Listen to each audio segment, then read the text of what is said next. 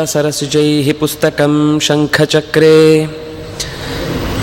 बिभ्रद्भिन्नस्फटिकरुचिरे पुण्डरीके निषण्णः अम्लानश्रीरमृतविशधेरंशुभिः प्लावयन् माम् आविर्भूयादनघमहिमा मानसे वागधीशः ध्यायेदिन्दीवराभं निजकरकमले दक्षिणे दण्डमग्र्यम् सव्ये पाशं दधानं जघनतटगते रूप्यपीठालयस्थम्। काञ्चीग्रैवेयहाराङ्गदकटककिरीटाङ्गुलीयाङ्घ्रिभूषा कर्णाकल्पोज्ज्वलाङ्गं यदुकुलतिलकं कृष्णम् इष्टार्थसिद्ध्यै। नमस्ते प्राणेशप्रणतविभवा यावनिमगाः। नमः स्वामिन् रामप्रियतमहनूमन् गुरुगुण नमस्तुभ्यं भीमप्रबलतमकृष्णेष्ट भगवन् नमः श्रीमन्मध्वप्रदिश सुदृशन्नो जय जय। रमापतिं पूर्णगुणं मुकुन्दं व्यासं च विज्ञानसहस्रभानुं पूर्णप्रबोधं च सुतत्वदीपं क्रमाद्गुरूंश्च प्रणमामि मूर्ध्ना। सर्वेन्द्रियाभिमानिस्थमुख्यप्राणस्थविष्णुना प्रेरितश्रीशतुष्ट्यर्थं करिष्ये कर्म चाखिलं स्वस्त्यस्तु सतां श्रीगुरुभ्यो नमः हरिः ಓಂ ಈ ವೆಂಕಟವಿಠಲದಾಸರ ಯಾತ್ರೆಯ ಕುರಿತಾದ ಪದ್ಯ ಉಡುಪಿಯ ದಾರಿಯಲ್ಲಿ ತಾನು ಕಂಡ ಸಂಗತಿ ಅಲ್ಲಿ ಅನುಭವಿಸಿದ ಸಂತೋಷವನ್ನು ಹಂಚಿಕೊಳ್ಳುವುದಕ್ಕೆ ಪ್ರೇರಣೆ ಎನ್ನುವಂತೆ ವಾದಿರಾಜರ ತತ್ ತೀರ್ಥ ಪ್ರಬಂಧ ಅನ್ನೋದು ಒಂದು ಪ್ರೇರಣೆ ಅಂತ ಅನ್ನಿಸ್ಬಹುದು. ಯಾಕೆಂದರೆ ಅವರು ಕ್ಷೇತ್ರಗಳಿಗೆ ಹೋಗ್ತಾ ಹೋಗ್ತಾ ದಾರಿಯಲ್ಲಿ ಅಲ್ಲಿರುವ ತೀರ್ಥ, ಸ್ಥಳದ ಇತಿಹಾಸ, ಅಲ್ಲಿರುವ ಬಿಂಬದ ವಿಶೇಷತೆ, ಇದೆಲ್ಲವನ್ನು ಕೂಡ ನಿರೂಪಣೆ ಮಾಡುವ ಹಾಗೆ ಇಲ್ಲಿ ಆರಂಭದಲ್ಲಿ ತಾನು ಬಂದ ದಾರಿಯಲ್ಲಿ ಸಿಕ್ಕ ಭಗವಂತನ ಪ್ರತೀಕಗಳು, ಗುರುಗಳ ಸಾನ್ನಿಧ್ಯ ಇತ್ಯಾದಿಗಳನ್ನು ನೆನಪಿಸಿಕೊಂಡು ಬಂದು ಪ್ರವಾಸ ಕಥನ ಅನ್ನುವುದರ ಜೊತೆಗೆ ದರ್ಶನದ ಸಂತೋಷವನ್ನು ಪದ್ಯದ ಮೂಲಕ ಹಂಚಿಕೊಳ್ತಾ ಇದ್ದಾರೆ. ಅದರ ಮುಂದಿನ ಭಾಗವನ್ನು ನಾವು ಇವತ್ತು ನೋಡ್ತಾ ಇದ್ದೇವೆ. ಅದರ ಮುಂದಿನ ಪದ್ಯಗಳನ್ನು ಈಗ ವೈಷ್ಣವಿಯವರು ಹಾಡ್ತಾರೆ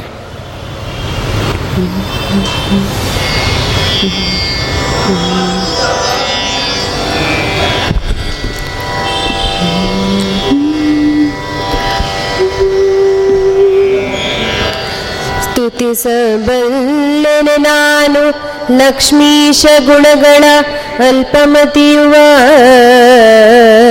ಚತುರ್ಮುಖ ಪವಮಾನರೆಲ್ಲರೂ ನುತಿಸಿ ಕಾಣರು ಗುಣಗಳ ಚತುರ್ವೇದಗಳಿಂದ ಲಕ್ಷ್ಮಿಯು ಸ್ತುತಿಸು ಸ್ತುತಿಸುತಿಹ ಪಾರುಗಾಣದೆ. ಕೃತಪುಟಾಂಜಲಿಯಿಂದ ನೀನೇ ಗತಿಯೆಂದು ನಮಿಸಿ ನಮಿಸುವಳು ಸರ್ವದಾ. ಚತುರ್ವಿಂಶತಿ ತತ್ವದಲ್ಲಿ ಚತುರ್ಮುಖ ಪವಮಾನ ಮುಖ್ಯ ದೇವತೆಗಳು ಎಂದ ಯೋಗ್ಯತೆಯಂತೆ ಪ್ರೇರಿಸಲು ಸ್ತುತಿಸಿದೆ.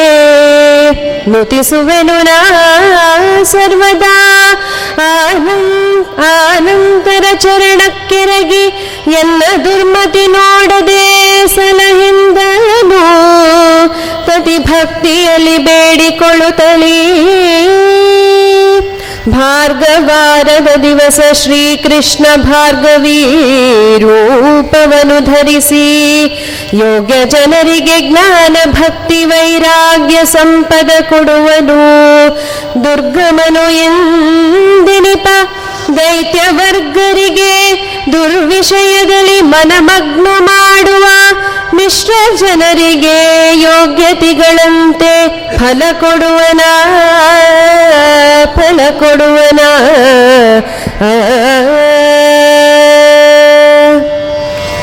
ತುತಿಸಬಲ್ಲೆನೆ ನಾನು ಲಕ್ಷ್ಮೀಶ ಗುಣಗಳ ಅಲ್ಪಮತಿಯವ. ಆ ಶಬ್ದವನ್ನು ಒತ್ತಿ ಹೇಳುತ್ತಾ ಲಕ್ಷ್ಮೀಶನ ಅನ್ನುವ ಪದವನ್ನು ಬಳಸಿದ್ರಲ್ಲಿ. ಯಾಕೆಂದರೆ ತಿಳಿದು ತಿಳಿದು ತಿಳಿಯಾದಂಗೆ ಒಲಿದೆಯಾತ ಕಮ್ಮ ಲಕುಮಿ.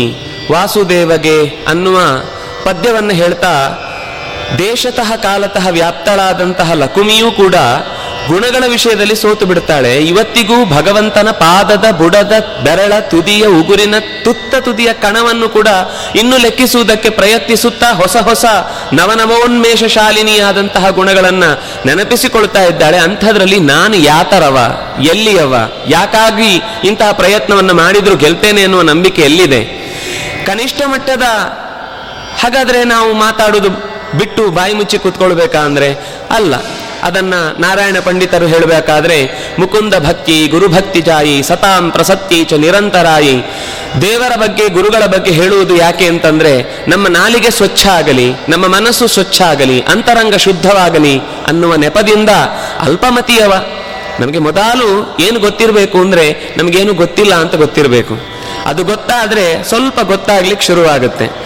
ಓದಿದ ನಾಲ್ಕು ಪುಸ್ತಕಗಳ ಅಕ್ಷರಗಳೇ ತಲೆಯ ನೆತ್ತಿಯನ್ನ ಹತ್ತಿ ಕೋಡಾಗಿ ಮೂಡಿಬಿಟ್ರೆ ಮುಂದೆ ಯಾವ ವಿದ್ಯೆಯೂ ಕೂಡ ತಲೆಯೊಳಗೆ ಹೋಗುವುದು ಸಾಧ್ಯ ಇಲ್ಲ. ಅದರಿಂದಾಗಿ ನೆನಪಿಸಿಕೊಳ್ತಾರೆ ತನ್ನನ್ನ, ನಾನು ಏನು ಬಹಳ ಕಡಿಮೆಯವ ಅಂತ. ತ್ರಿವಿಕ್ರಮ ಪಂಡಿತರು ಕೂಡ ವಿಷ್ಣು ಸ್ತುತಿಯಲ್ಲಿ ಭಗವಂತನ ಸ್ತೋತ್ರ ಮಾಡುವಾಗ ಇದೇ ಮಾತು ಹೇಳ್ತಾರೆ. ಕೋವಾ ಕಾರ್ಸ್ನ್ಯಾತ್ ಕವೀಂದ್ರ ಕೈವಚ ಕಲಯೋಕ್ತ ಕ್ರಮೋನ್ನೇಯಕಾನಿ. ಅಂಗಾನ್ಯಂಗೀಕರಿಷ್ಟುರ್ ಮನಸ್ಸಿ ವಚಸಿವ. ಆ ಯಾವುದೇ ರೀತಿಯಿಂದಲೂ ಕೂಡ ನಾನು ಅವರ ಮುನ್, ಭಗವಂತನ ಗುಣಗಳ ಸಾಗರದ ಮುಂದೆ ಒಂದು ಬಿಂದು ಅಲ್ಲ ಅದು ಸಿಡಿದು ಹೋದ ಇನ್ನೂ ಸಣ್ಣ ಕಣ ಅಂತ ಹೇಳಬೇಕು. ಅಂತಹದ್ರಲ್ಲಿ ಕೋವಾ ಕಾರ್ಸ್ನ್ಯಾತ್ ಯಾರೊಬ್ಬ ಕವೀಂದ್ರ, ಏನೇ ದೊಡ್ಡ ಕವಿತಾ ಶಕ್ತಿಯಲ್ಲಿ ತನ್ನ ಪದಗಳ ಪುಂಜವನ್ನ ಎತ್ತಿ ಎತ್ತಿ ಎಷ್ಟು ಬೇಕಾದರೂ ಕೊಡಬಲ್ಲವನು ಕೂಡ ಕಷ್ಟಪಡ್ತಾನೆ. ಅಂಥದ್ರಲ್ಲಿ ನಾನು ದೇವರ ಬಗ್ಗೆ ಹೇಳಬೇಕು ಅಂತ ಹೊರಡುವುದರ ಸಂತೋಷ ಏನು ಅಂತಂದ್ರೆ, ಹೇಳಲಿಕ್ಕೊಂದು ಸಂತೋಷ ಇದೆ ಅನ್ನೋದಕ್ಕೋಸ್ಕರ ಹೇಳುವುದಷ್ಟೇ. ಹೇಳುವುದರಲ್ಲೇ ಒಂದು ಸಂತೋಷ ಇದೆ ಅಂತ. ಯಾಕೆಂದ್ರೆ ಚತುರ್ಮುಖ ನಾಲ್ಕು ಮೋರೆಯನ್ನಿಟ್ಟುಕೊಂಡು ನಾಲ್ಕು ವೇದಗಳನ್ನು ಹೇಳಿದಾಗಲೂ ಅವನಿಂದ ಹೇಳಿ ಮುಗಿಸ್ಲಿಕ್ಕಾಗ್ಲಿಲ್ಲ. ಈ ಎಲ್ಲರೂ ಕೂಡ ದೇವರನ್ನ ಪವಮಾನ ಮೊದಲಾದ ದೇವತೆಗಳ ಗಣದಲ್ಲಿ ಹಿರಿಯರು ಅಂತ ಅನ್ನಿಸಿಕೊಂಡವರು ಕೂಡ ನುತಿಸಿ ಕಾಣರು ಗುಣಗಳ ಕೊನೆಯನ್ನು ಅವರು ನೋಡ್ಲಿಕ್ಕೆ ಇನ್ನೂ ಹಾಗೆ ಇಲ್ಲ. ಎಲ್ಲರೂ ಪ್ರಯತ್ನಿಸ್ತಾನೆ ಇದ್ದಾರೆ. ನಾಲ್ಕು ವೇದಗಳಿಂದ ಅಪ್ರಾಪ್ಯ ಮನಸಾಸಹ ಅಂತ. ಲಕ್ಷ್ಮಿಯು ಕೂಡ ಪ್ರಯತ್ನಿಸಿ ಮರಳಿ ಬಂದ್ಲು ಅಂತ, ಪೂರ್ತಿ ಹೇಳುವುದು ಸಾಧ್ಯ ಇಲ್ಲ ಅಂತ. ಯಾಕೆಂದ್ರೆ ಎಲ್ಲ ಕಾಲದಲ್ಲಿ ಎಲ್ಲ ದೇಶದಲ್ಲಿ ಇರುವಂತಹ ಅವಳಿಗೂ ಹೊಸತಃ ನಾವು ಕೂಡ ಎಲ್ಲ ಕಾಲದಲ್ಲಿ ಇರ್ತೇವೆ. ಇರ್ತೇವೆ ಅನ್ನೋದು ಮರ್ತೋಗಿರುತ್ತೆ. ಅಸೃಜಾವಸ್ಥೆಯಲ್ಲಿ ಏನು ಎಚ್ಚರ ಇಲ್ಲದೆ ಕೋಮ ಸ್ಟೇಜಿಗಿಂತ ಆ ಕಡೆಯ ಸ್ಥಿತಿ ಅದು. ಆದರೆ ಲಕ್ಷ್ಮೀದೇವಿ ಎಲ್ಲ ಕಾಲದಲ್ಲೂ ಎಚ್ಚರ ಇದ್ದು ಎಲ್ಲ ಅವಕಾಶವನ್ನು ಬಳಸಿಕೊಂಡು ಭಗವಂತನ ಗುಣವನ್ನ ಕಾಣ್ತಾ ಇರುವವಳು. ಹಾಗೆ ಕಾಣುವವಳಲ್ಲಿ ತ್ರಿವಿಕ್ರಮ ಹೇಳ್ತಾಳೆ ಹೇಳ್ತಾರೆ ಲಕ್ಷ್ಮೀದೇವಿಯ ಸಾ- ತಾಕತ್ತು ಎಂಥದ್ದು ಅಂತಾರೆ ಲಕ್ಷ್ಮೀ ಅಕ್ಷೀಣ ದೀಕ್ಷಾ ಗಣಯಿತು ಅನುಪಕ್ರಾಂತ ಸಂವಿದ್ ಗುಣಾನಾಂ ಆನಂತ್ಯಾನಿ ಸ್ವಭರ್ತು ಪದಕಮಲ ಕನಿಷ್ಠಾಂಗುಲಿ ಸನ್ನಖಸ್ಯ. ಅತ್ಯಂತ ಜಗತ್ತಿನಾದ್ಯಂತದ ಕಣಕಣಗಳು ಯಾರಿಗೆ ಚೆನ್ನಾಗಿ ತಿಳುವಳಿಕೆಯಲ್ಲಿ ಇದೆಯೋ ಅಂಥವಳೂ ಕೂಡ ಮತ್ತೆ ಭಗವಂತನ ಗುಣವನ್ನು ಹೇಳುವಲ್ಲಿ ಅಕ್ಷೀಣ ದೀಕ್ಷಾ. ಅವಳ ದೀಕ್ಷೆ ಯಾವತ್ತೂ ಕಮ್ಮಿ ಆಗುವುದು ಅಂತಿಲ್ಲ. ನಮಗೆ ಕೆಲವೊಂದು ಸರ್ತಿ ಏನಾದರೂ ಒಂದು ಜವಾಬ್ದಾರಿ ವಹಿಸಿದ್ರೆ ಎರಡು ದಿವಸ ಬಹಳ ಉತ್ಸಾಹದಿಂದ ಕೂತ್ಕೊಳ್ತೇವೆ ಸ್ವಲ್ಪ ದಿವಸ ಆದಮೇಲೆ, ಅಯ್ಯೋ, ಇದೆಲ್ಲ ಬೇಕಾ? ಅಂತ ಯೋಚನೆ ಶುರುವಾಗುತ್ತೆ. ಯಾರು ನಮ್ಮ ನಮ್ಗೇನು ಅಂತಂದ್ರೆ ಯಾರಾದರೂ ಅದಕ್ಕೆ ಪ್ರತಿಯಾಗಿ ಕಮೆಂಟ್ ಕೊಡಬೇಕು ಅಥವಾ ಅದನ್ನ ಉತ್ಸಾಹ ಚೆನ್ನಾಗಿದೆ ಅಂತ ಹೇಳುವ ಮಾತುಗಳನ್ನು ಹೇಳಬೇಕು. ಇಲ್ಲ ಅಂದ್ರೆ, ಅಯ್ಯೋ, ಯಾರಿಗೂ ಇಂಟ್ರೆಸ್ಟ್ ಆಗ್ತಿಲ್ಲ, ನಾವು ಯಾಕೆ ಹೇಳಬೇಕು? ಅಂತ. ಯಾರಿಲ್ಲದೆ ಇದ್ರೂ ಇದ್ರೂ ಕೂಡ ಪ್ರಳಯ ಕಾಲದಲ್ಲಿ ಆಲದೆಲೆಯ ರೂಪದಲ್ಲಿ ಇದ್ದು ಪ್ರತಿಯೊಂದು ಶಬ್ದಗಳಿಂದಲೂ ಭಗವಂತನೇ ಪ್ರತಿಪಾದ್ಯನು ಅಂತ ಅನ್ನೋದನ್ನು ಎಚ್ಚರದಿಂದ ಇಟ್ಟುಕೊಂಡು ನುತಿಸ್ತಾ ಇರ್ತಾಳೆ. ಅಂಥವಳು ಕೂಡ ದೇವರ ಬಗ್ಗೆ ಹೇಳಿ ಮುಗಿಸಿಲ್ಲ. ನಾನು ನನ್ನ ಬೊಗಸೆಯಲ್ಲಿ ಸಮುದ್ರದ ನೀರನ್ನು ಎಷ್ಟು ಹಿಡಿಯಬಲ್ಲೆನೋ, ನನ್ನ ಬೊಗಸೆ ಎಷ್ಟು ದೊಡ್ಡದ್ದು ಅಂಥದ್ರಲ್ಲಿ ಹಿಡಿದು ನೀನೇ ಗತಿ ಅಂತ ಯೋಚಿಸ್ತೇನೆ. ಯಾಕೆಂದ್ರೆ ಇದೇ ಮಾತನ್ನ ಲಕ್ಷ್ಮಿಯು ಕೂಡ ನೀನೇ ಗತಿ ಅಂತ ಅವಳು ಕೂಡ ಬೊಗಸೆಯಿಂದ ಎತ್ತಿ ಹೇಳುವವಳು. ಅವಳ ಬೊಗಸೆ ದೊಡ್ಡದು, ನಮ್ಮ ಬೊಗಸೆ ತುಂಬಾ ಚಿಕ್ಕದು, ನನ್ನ ಪ್ರಾರ್ಥನೆಯೂ ಅದೇ. ಅವಳು ನಿರಂತರ ಭಗವಂತನನ್ನ ನಮಿಸ್ತಾ ಇರ್ತಾಳೆ.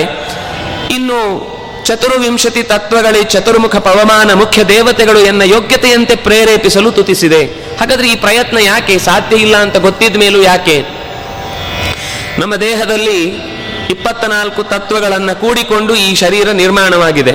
ಮಣ್ಣು, ನೀರು, ಗಾಳಿ, ಬೆಂಕಿ, ಆಕಾಶ, ಪಂಚಭೂತಗಳು ಶಬ್ದ ಸ್ಪರ್ಶ ರೂಪರಸಗಂಧ, ಅದರ ತನ್ಮಾತ್ರೆಗಳು ಅದನ್ನ ನೋಡ್ಲಿಕ್ಕೆ ಬೇಕಾದಂತಹ ಐದು ಜ್ಞಾನೇಂದ್ರಿಯಗಳು, ಅದರ ಕೆಲಸವನ್ನು ನಡೆಸಿಕೊಳ್ಳಲಿಕ್ಕೆ ಬೇಕಾದ ಕರ್ಮೇಂದ್ರಿಯಗಳು ಅವ್ಯಕ್ತ ತತ್ವ ಮಹತ್ತತ್ವ, ಬುದ್ಧಿ, ಮನಸ್ಸು ಅಂತ ಮತ್ತೆ ನಾಲ್ಕು ಒಟ್ಟು ಇಪ್ಪತ್ತ ನಾಲ್ಕು ತತ್ವಗಳ ಗೂಡು ಈ ಶರೀರ. ಇದರಲ್ಲಿ ತತ್ವಗಳು ಅಂದ್ರೆ ಕೇವಲ ವಸ್ತುಗಳಲ್ಲ ಅದು. ತತ್ವಗಳು ಅಂದ್ರೆ ತತ್ ಆ ಪರಮಾತ್ಮನನ್ನ ಯಾವಾಗಲೂ ಹೊತ್ತುಕೊಂಡು ನಮ್ಮ ಜೊತೆಗೆ ಇದ್ದು ತಮ್ಮ ಸಾಧನೆಯನ್ನು ಮಾಡಿಕೊಳ್ಳುವ ದೇವತೆಗಳು. ಈಗ ಅಹಂಕಾರ ತತ್ವ ಅಂದ್ರೆ ಅದು ರುದ್ರದೇವರ ಪ್ರತೀಕವನ್ನೇ ಯಾಕೆಂದ್ರೆ ಆ ನಮಗೆ ಕೆಲವು ಶಬ್ದಗಳು ಅಂದ್ರೆ ಮಹತ್ತತ್ವ, ಅಹಂಕಾರ ತತ್ವ, ಅವ್ಯಕ್ತ ತತ್ವ, ಏನು ಮಹತ್ತತ್ವ ಅಂತ ಕೇಳಿಸಿದ ತಕ್ಷಣ ಅದು ಜಗತ್ತಲ್ಲಿ ಬಹುಶಃ ಎಲ್ಲದಕ್ಕಿಂತ ದೊಡ್ಡದು ಅಂತ. ಆದರೂ ಅದಕ್ಕಿಂತ ಸಣ್ಣದು ಇನ್ನೊಂದಿಲ್ಲ ಅಂತ ಹೇಳ್ಬೇಕು. ಆದ್ರೆ ಅದು ಹೆಸರು ಮಹತ್ತು ಅಂತ. ಹಾಗಾದ್ರೆ ಯಾಕೆ ಮಹತ್ತತ್ವ ಅಂತ ಕೇಳಿದ್ರು? ಅದು ಮಾಡುವ ಕಾರ್ಯ ಅತ್ಯಂತ ಮಹತ್ವದ್ದು ನಮಗೆ ನಿದ್ದೆಯಿಂದ ಎದ್ದಾಗ ಗೊತ್ತಾಗುತ್ತೆ. ಚೆನ್ನಾದ ಊಟವಾಗಿ ಮಧ್ಯಾಹ್ನ ನಡೆದು ಸುಸ್ತಾಗಿ ಬಿಸಿಲಲ್ಲಿ ಬೆಂದು ಮಲ್ಕೊಂಡಿರ್ತೇವೆ. ಸಾಯಂಕಾಲ ಒಂದು ಆರು ಗಂಟೆಗೆ ಎಚ್ಚರ ಆಗುವಾಗ ಕಿಟಕಿಯ ಬಾಗಿಲು ಅರ್ಧ ತೆರೆದಿರುತ್ತೆ. ಬೆಳಗ್ಗೆ ಆಯಿತೋ, ರಾತ್ರಿ ಆಯಿತು ಅಂತ ಗೊತ್ತಾಗದೇ ಇರೋ ಒಂದು ಸ್ಥಿತಿಯ ಫಸ್ಟ್ ಸೆಕೆಂಡ್ ಇದೆಯಲ್ವಾ? ಏನು ಒಟ್ಟು ಕಾಣಿಸುತ್ತೆ? ನಾನು ಎಂಥದ್ದು ಗೊತ್ತಿಲ್ಲ. ಫಸ್ಟ್ ಬ್ಲ್ಯಾಂಕ್ ಆಗಿರುತ್ತೆ. ನಿಲ್ಲು, ಮನಸ್ಸಿನಲ್ಲಿ ಯಾವ ಭಾವನೆಯೂ ಇಲ್ಲ. ಆಗ ನಾನು ಅಂತ ಎಚ್ಚರ ಆಗುತ್ತಲ್ವಾ ಇದ್ದೇನೆ ಅಂತ ಗೊತ್ತಾಗುತ್ತಲ್ವಾ? ಆ ಇದ್ದೇನೆ ಅಂತ ಗೊತ್ತಾಗೋದು ಮಹತ್ತತ್ವ. ನಾನು ಇದ್ದೇನೆ ಅಂತ ಗೊತ್ತಾಗೋದು ಅಹಂಕಾರ ತತ್ವ.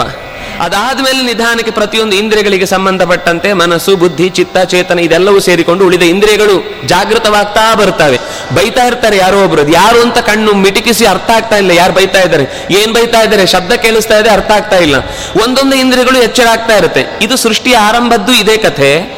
ನಾವು ನಿತ್ಯದಲ್ಲಿ ನಿದ್ದೆಯಿಂದ ಹೇಳುವುದು ಇದೇ ಕಥೆ. ವಸ್ತುತಃ ನಿತ್ಯ ನಾವು ಹುಟ್ಟುತ್ತಾ ಇರ್ತೇವೆ. ಮತ್ತೆ ಮರಳಿ ರಾತ್ರಿಯ ಹೊತ್ತಿಗೆ ಲಯ ಎಲ್ಲ ಇಂದ್ರಿಯಗಳು ಮನಸ್ಸಿಗೆ ಹೋಗಿ ಮನಸ್ಸು ಮತ್ತೆ ಪುನೀತ ನಾಡಿಯನ್ನು ಪ್ರವೇಶ ಮಾಡಿ ಲಯ ಆಗುತ್ತೆ ಅಂತಂದ್ರೆ ಇದೇ ಅರ್ಥ. ನಾವು ನಿತ್ಯದಲ್ಲಿ ಲಯ ಚಿಂತನೆ, ಸೃಷ್ಟಿ ಚಿಂತನೆ ಅಂದ್ರೆ ಇದನ್ನೇ ಹೇಳುವುದು ತತ್ವ ನ್ಯಾಸವನ್ನು ಮಾಡುವಾಗ ಅದರ ಕೆಲವು ಕ್ರಮಗಳನ್ನು ನಾವು ಮೇಲಿನ ದೇವತೆಗಳೆಲ್ಲ ಅಧೀನವಾಗಿ ಇದ್ದಾರೆ ಅಂತ ಯೋಚಿಸ್ತೇವೆ. ದೇವರು ಪ್ರತಿಯೊಂದಕ್ಕೂ ನಮಗೊಂದು ಏನ್ ಹೇಗೆ ತಿಳ್ಕೊಳ್ಬೇಕು ಅಂತ ಮಾದರಿಯನ್ನು ಇಟ್ಟಿರ್ತಾನೆ ಆ ಮಾದರಿಯನ್ನು ನೆನಪಿಸಿಕೊಟ್ರು ನಮ್ಮ ದೇಹಕ್ಕೆ ರಕ್ಷಣೆಗೆ ನೀಡುವಂತಹ ಈ ಇಪ್ಪತ್ನಾಲ್ಕು ತತ್ವಗಳು, ಅದರ ಜೊತೆಗೆ ಚತುರ್ಮುಖ ಪವಮಾನ ಮೊದಲಾದ ಮುಖ್ಯ ದೇವತೆಗಳು ನಮ್ಮ ನಮ್ಮ ಯೋಗ್ಯತೆಯಂತೆ ಪ್ರೇರೇಪಿಸ್ತಾರೆ. ಒಂದೊಂದು ತಟ್ಟೆ ಒಂದೊಂದು ಆಕಾರದಲ್ಲಿರುತ್ತೆ, ಒಂದೊಂದು ಪ್ರಮಾಣದ ಪದಾರ್ಥವನ್ನು ತುಂಬಿಕೊಳ್ಳುವಲ್ಲಿ ಸಮರ್ಥವಾಗಿರುತ್ತೆ. ಎಲ್ಲದರಲ್ಲೂ ತುಂಬಿದೆ. ತುಂಬಿದ ಪಾತ್ರೆಗೆ ನಾನು ತುಂಬಿಲ್ಲ ಅಂತ ಯಾವತ್ತೂ ಅನ್ಸಲ್ಲ.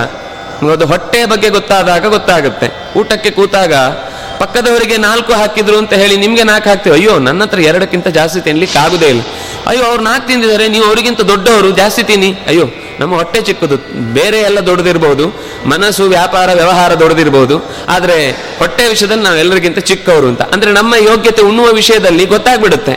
ಇಷ್ಟೇ ತಿನ್ಲಿಕ್ಕಾಗುದು ಆಮೇಲೆ ನೆನಪಿಸ್ಕೊಳ್ಳೋದು, ಎರಡು ಹಾಕೊಳ್ಬೋದಿತ್ತು ಅಂತ. ಆದರೆ ಹಾಕಿಸಿಕೊಳ್ಳುವ ಸಂದರ್ಭದಲ್ಲಿ ಎಲೆ ಮೇಲೆ ಮಲಗುವಷ್ಟು ಬೇಡ ಅಂತ ಮಾತು ಬರುತ್ತೆ. ಈ ಪರಿಸ್ಥಿತಿ ಮೋಕ್ಷದಲ್ಲೂ ಕೂಡ ಅವನ ಯೋಗ್ಯತೆ ಅವನಿಗೆ ಅರ್ಥ ಆಗಿರುತ್ತೆ. ಅದರಿಂದಾಗಿ ಅಲ್ಲಿ ಅಸೂಯೆ ಇಲ್ಲ, ದ್ವೇಷ ಇಲ್ಲ, ಕೋಪ ಇಲ್ಲ, ತಾಪ ಇಲ್ಲ.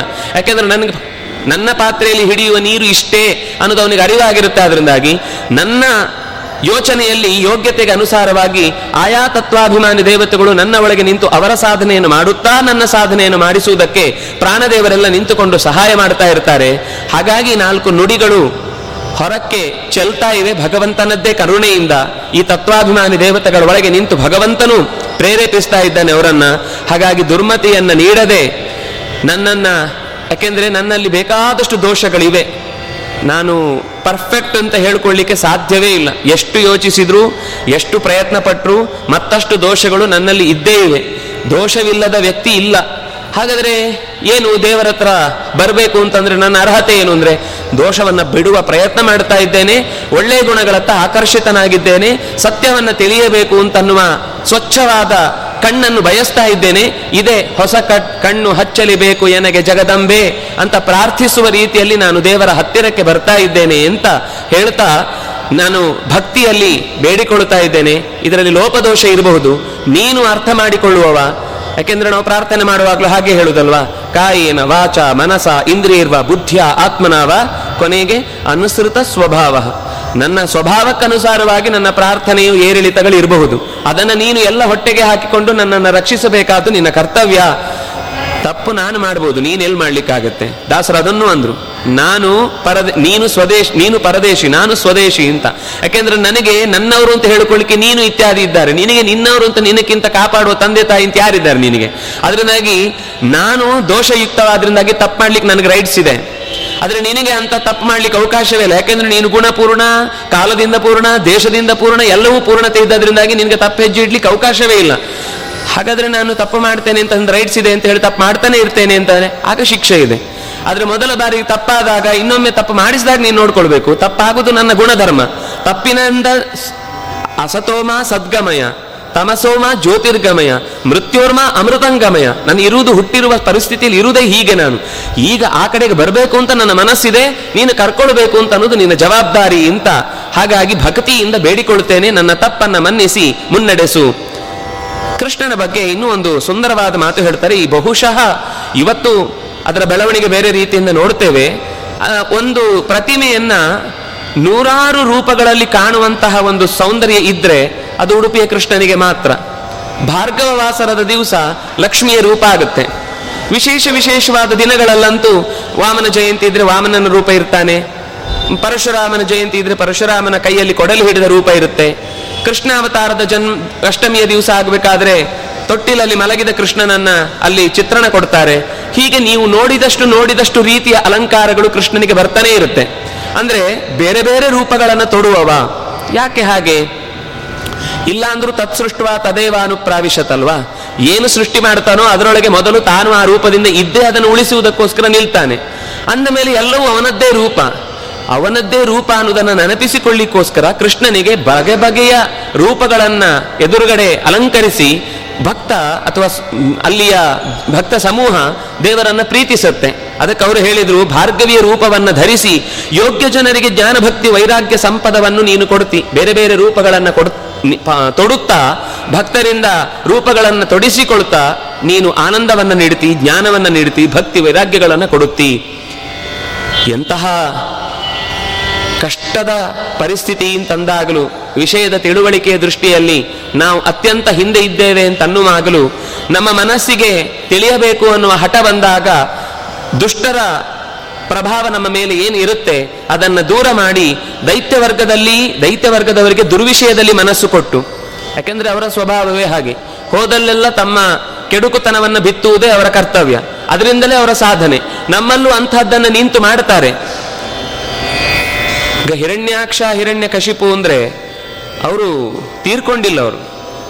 ವರಾಹ ರೂಪದಿಂದ, ನರಸಿಂಹ ರೂಪದಿಂದ ಮೂಲ ಜಯ ವಿಜಯರನ್ನ ತನ್ನ ಕಡೆಗೆ ಕರ್ಕೊಂಡ ಅವರನ್ನ ಅಟ್ಟಿದ.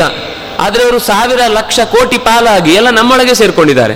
ಶಬ್ದದ ಅರ್ಥ ಏನು? ಹಿರಣ್ಯ ಅಕ್ಷ ಅಂದ್ರೆ ಚಿನ್ನದ ಮೇಲೆ ಕಣ್ಣಿಟ್ಟವ ಅಂತ. ಹಿರಣ್ಯ ಅಕ್ಷ, ಅಂದ್ರೆ ಸಂಪತ್ತಿನ ಮೇಲೆ ಕಣ್ಣಿಟ್ಟವ. ಅಂದ್ರೆ ಚಿನ್ನ ಗಣ್ಣ ಅಂತ ಅರ್ಥ. ನಾವು ಯಾರಲ್ಲ ನಮ್ಗೆ ಎಲ್ಲಿದ್ರೂ ಸಂಪತ್ತು ಯೋಚನೆ ಬರ್ತಾ ಇರುತ್ತೆ. ಇದನ್ನು ಹೇಗೆ ಪಡ್ಕೊಳ್ಬಹುದು? ಒಳ್ಳೆ ದಾರಿಯೋ ಕೆಟ್ಟ ದಾರಿಯೋ ಆಮೇಲೆ ಪ್ರಶ್ನೆ. ಒಳ್ಳೆ ದಾರಿ ಆದರೆ ನಮ್ಮ ದಾರಿ ಚೆನ್ನಾಗೇ ಇರುತ್ತೆ, ಅದು ದುರುಪಯೋಗ ಆಗಲಿಲ್ಲ ಅಂತ. ಸಂಪತ್ತು ಅಥವಾ ಏನೇ ನೋಡಿದಾಗ್ಲೂ ಇದನ್ನು ಹೇಗೆ ನಾನು ವಶಪಡಿಸಿಕೊಳ್ಳಬಹುದು ಅನ್ನುವ ಯೋಚನೆ ಇರುತ್ತೆ. ಇನ್ನು ಇದಾದ್ರೂ ಬರೀ ನೋಡಿ ಕೆಲವರು ತೃಪ್ತಿ ಪಟ್ಟು ಸುಮ್ಮನೆ ಆಗ್ಬಿಡ್ತಾರೆ ಬಂಗಾರದ ಅಂಗಡಿ ನೋಡುವಾಗ ಅನಿಸ್ಬಿಡುತ್ತೆ. ಆಮೇಲೆ ಬಿಡಿ, ನಮಗೆ ಇಂಥದ್ದೆಲ್ಲ ಎಲ್ಲಿದೆ? ಸಾಕು, ನಾವು ಹಾಸಿಗಿದ್ದಷ್ಟು ಕಾಲು ಚಾಚು ಅಂತ ಗಾದೆ ಅಕಸ್ಮಾತ್ ನೆನಪಾಗಿ ಸಮಾಧಾನ ಮಾಡ್ಕೊಳ್ತೇವೆ. ಆದರೆ ನೆಕ್ಸ್ಟ್ ಇದಾನಲ್ಲ, ಇನ್ನೊಬ್ಬ, ಹಿರಣ್ಯ ಕಶಿಪು. ಅವನು ತುಂಬಾ ಡೇಂಜರ್ ಅವನು ಸೇರಿಕೊಂಡು ಇವತ್ತು ನಮ್ಮ ದೇಶ ಹೀಗಾಗಿರುವುದು. ಕಶಿಪು ಅಂದ್ರೆ ಸಂಸ್ಕೃತದಲ್ಲಿ ತಲೆಗೆ ಇಂಬನ್ನೀವ ತಲೆಗಿಂಬು. ನಾವು ಅದನ್ನ ತಲೆ ದಿಂಬು ಅಂತೀವಿ. ದಿಂಬು ಅಂದ್ರೆ ಏನೊಂದು ಗೊತ್ತಿಲ್ಲ. ಸಂಸ್, ಕನ್ನಡದಲ್ಲಿರುವ ಶಬ್ದ ತಲೆಗೆ ಇಂಬು. ಇಂಬು ಅಂದ್ರೆ ಆಶ್ರಯ ಅಂತ ಅರ್ಥ.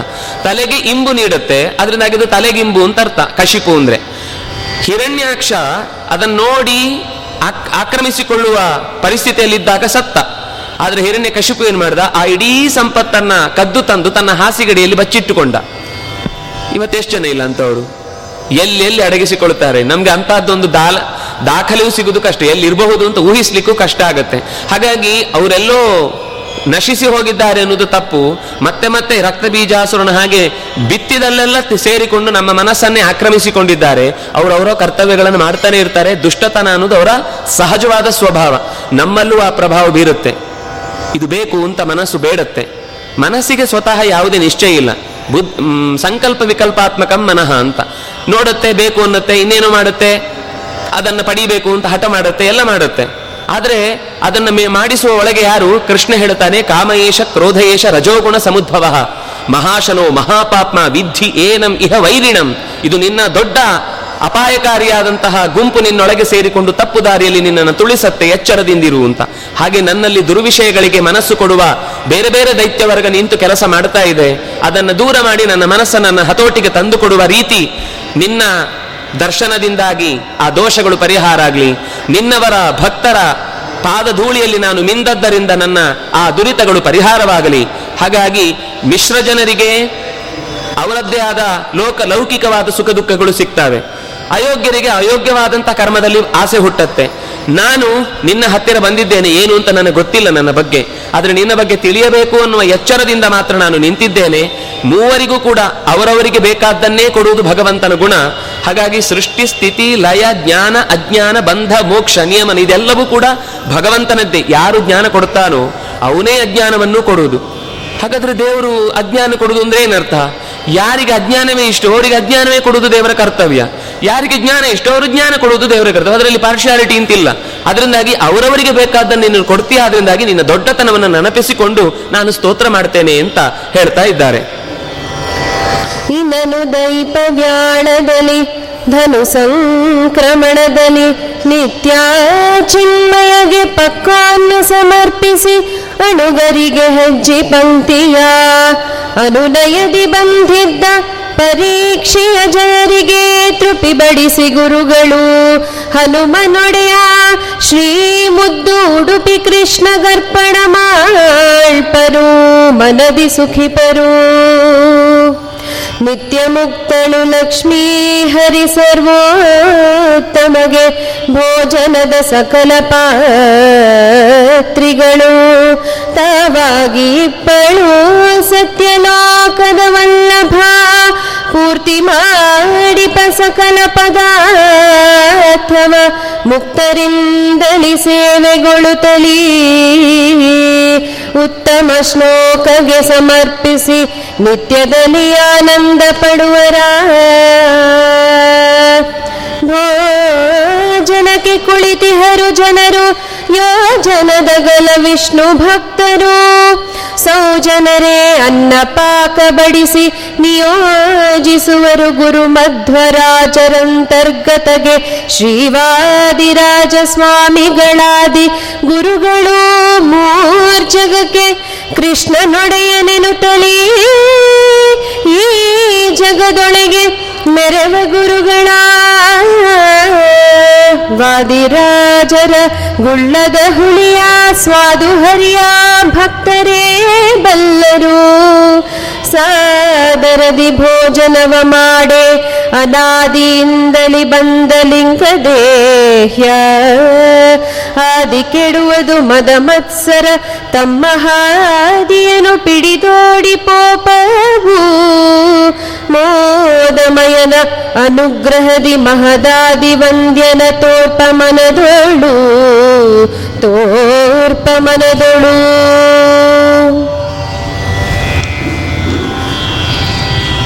ಧನುಸ್ ಸಂಕ್ರಮಣದ ಕಾಲದಲ್ಲಿ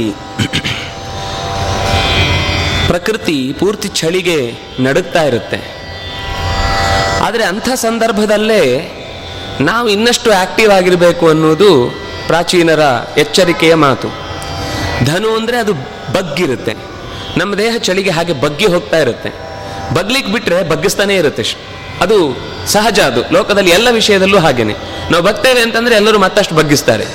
ಆದರೆ ಪ್ರಕೃತಿಯು ನಮ್ಮನ್ನು ಹಾಗೆ ಬಗ್ಗಿಸುವ ಪ್ರ, ಪ್ರಸಂಗ ಇದ್ದಾಗ ಬೆಳಗ್ಗೆ ಬಹಳ ಬೇಗ ಎದ್ದು, ಬೇರೆ ಸಂದರ್ಭದಲ್ಲಿ ಅಂತಹ ಕಾಲದಲ್ಲಿ ಅದು ರಾಕ್ಷಸರ ಕಾಲ ಅಂತ, ಮೂರು ಗಂಟೆ ಅಂತ ಅನ್ನೋದೆಲ್ಲ ಆ ಹೊತ್ತಿಗೆ ಸ್ನಾನ ಮಾಡಬಾರದು ಅಂತ ನಿಯಮ ಇದೆ.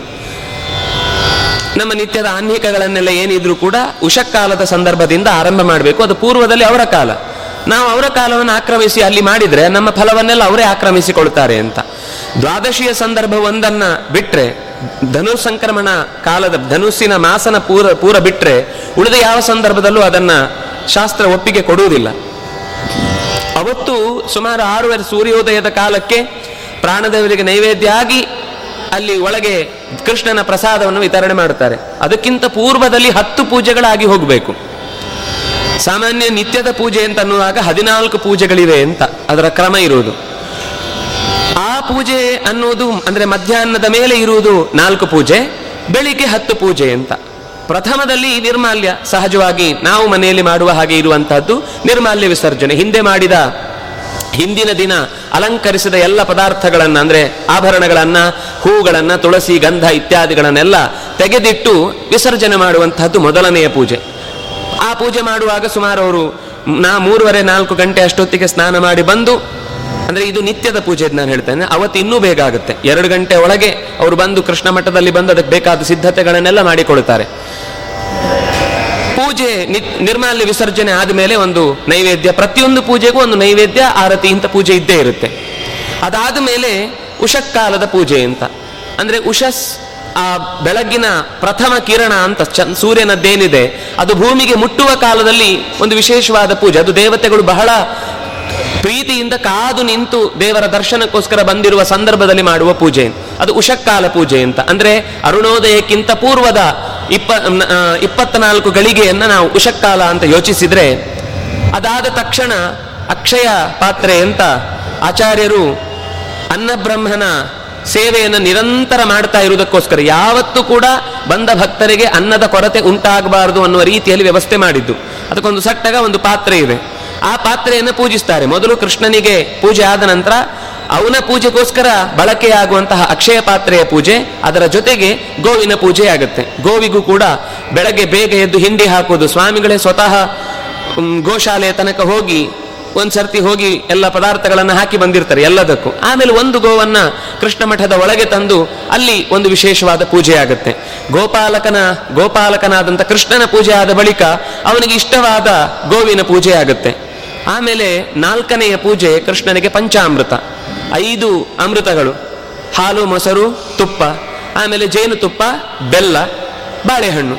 ಬಾಳೆಹಣ್ಣು ಅದು ಪಂಚಾಮೃತದಲ್ಲಿ ವಸ್ತುತಃ ಸೇರುವುದಿಲ್ಲ. ಆದರೆ ಕೃಷ್ಣನಿಗೆ ನೈವೇದ್ಯ ಮಾಡುವುದು ಅಂತ ಅನ್ನುವಾಗ ಬಾಳೆಹಣ್ಣು ಹಣ್ಣಿನ ರೂಪದಲ್ಲಿ ಫಲ ಸಮರ್ಪಣೆ ಎನ್ನುವ ದೃಷ್ಟಿಯಿಂದ ಅದನ್ನು ಭಗವಂತನಿಗೆ ಒಪ್ಪಿಸ್ತಾರೆ.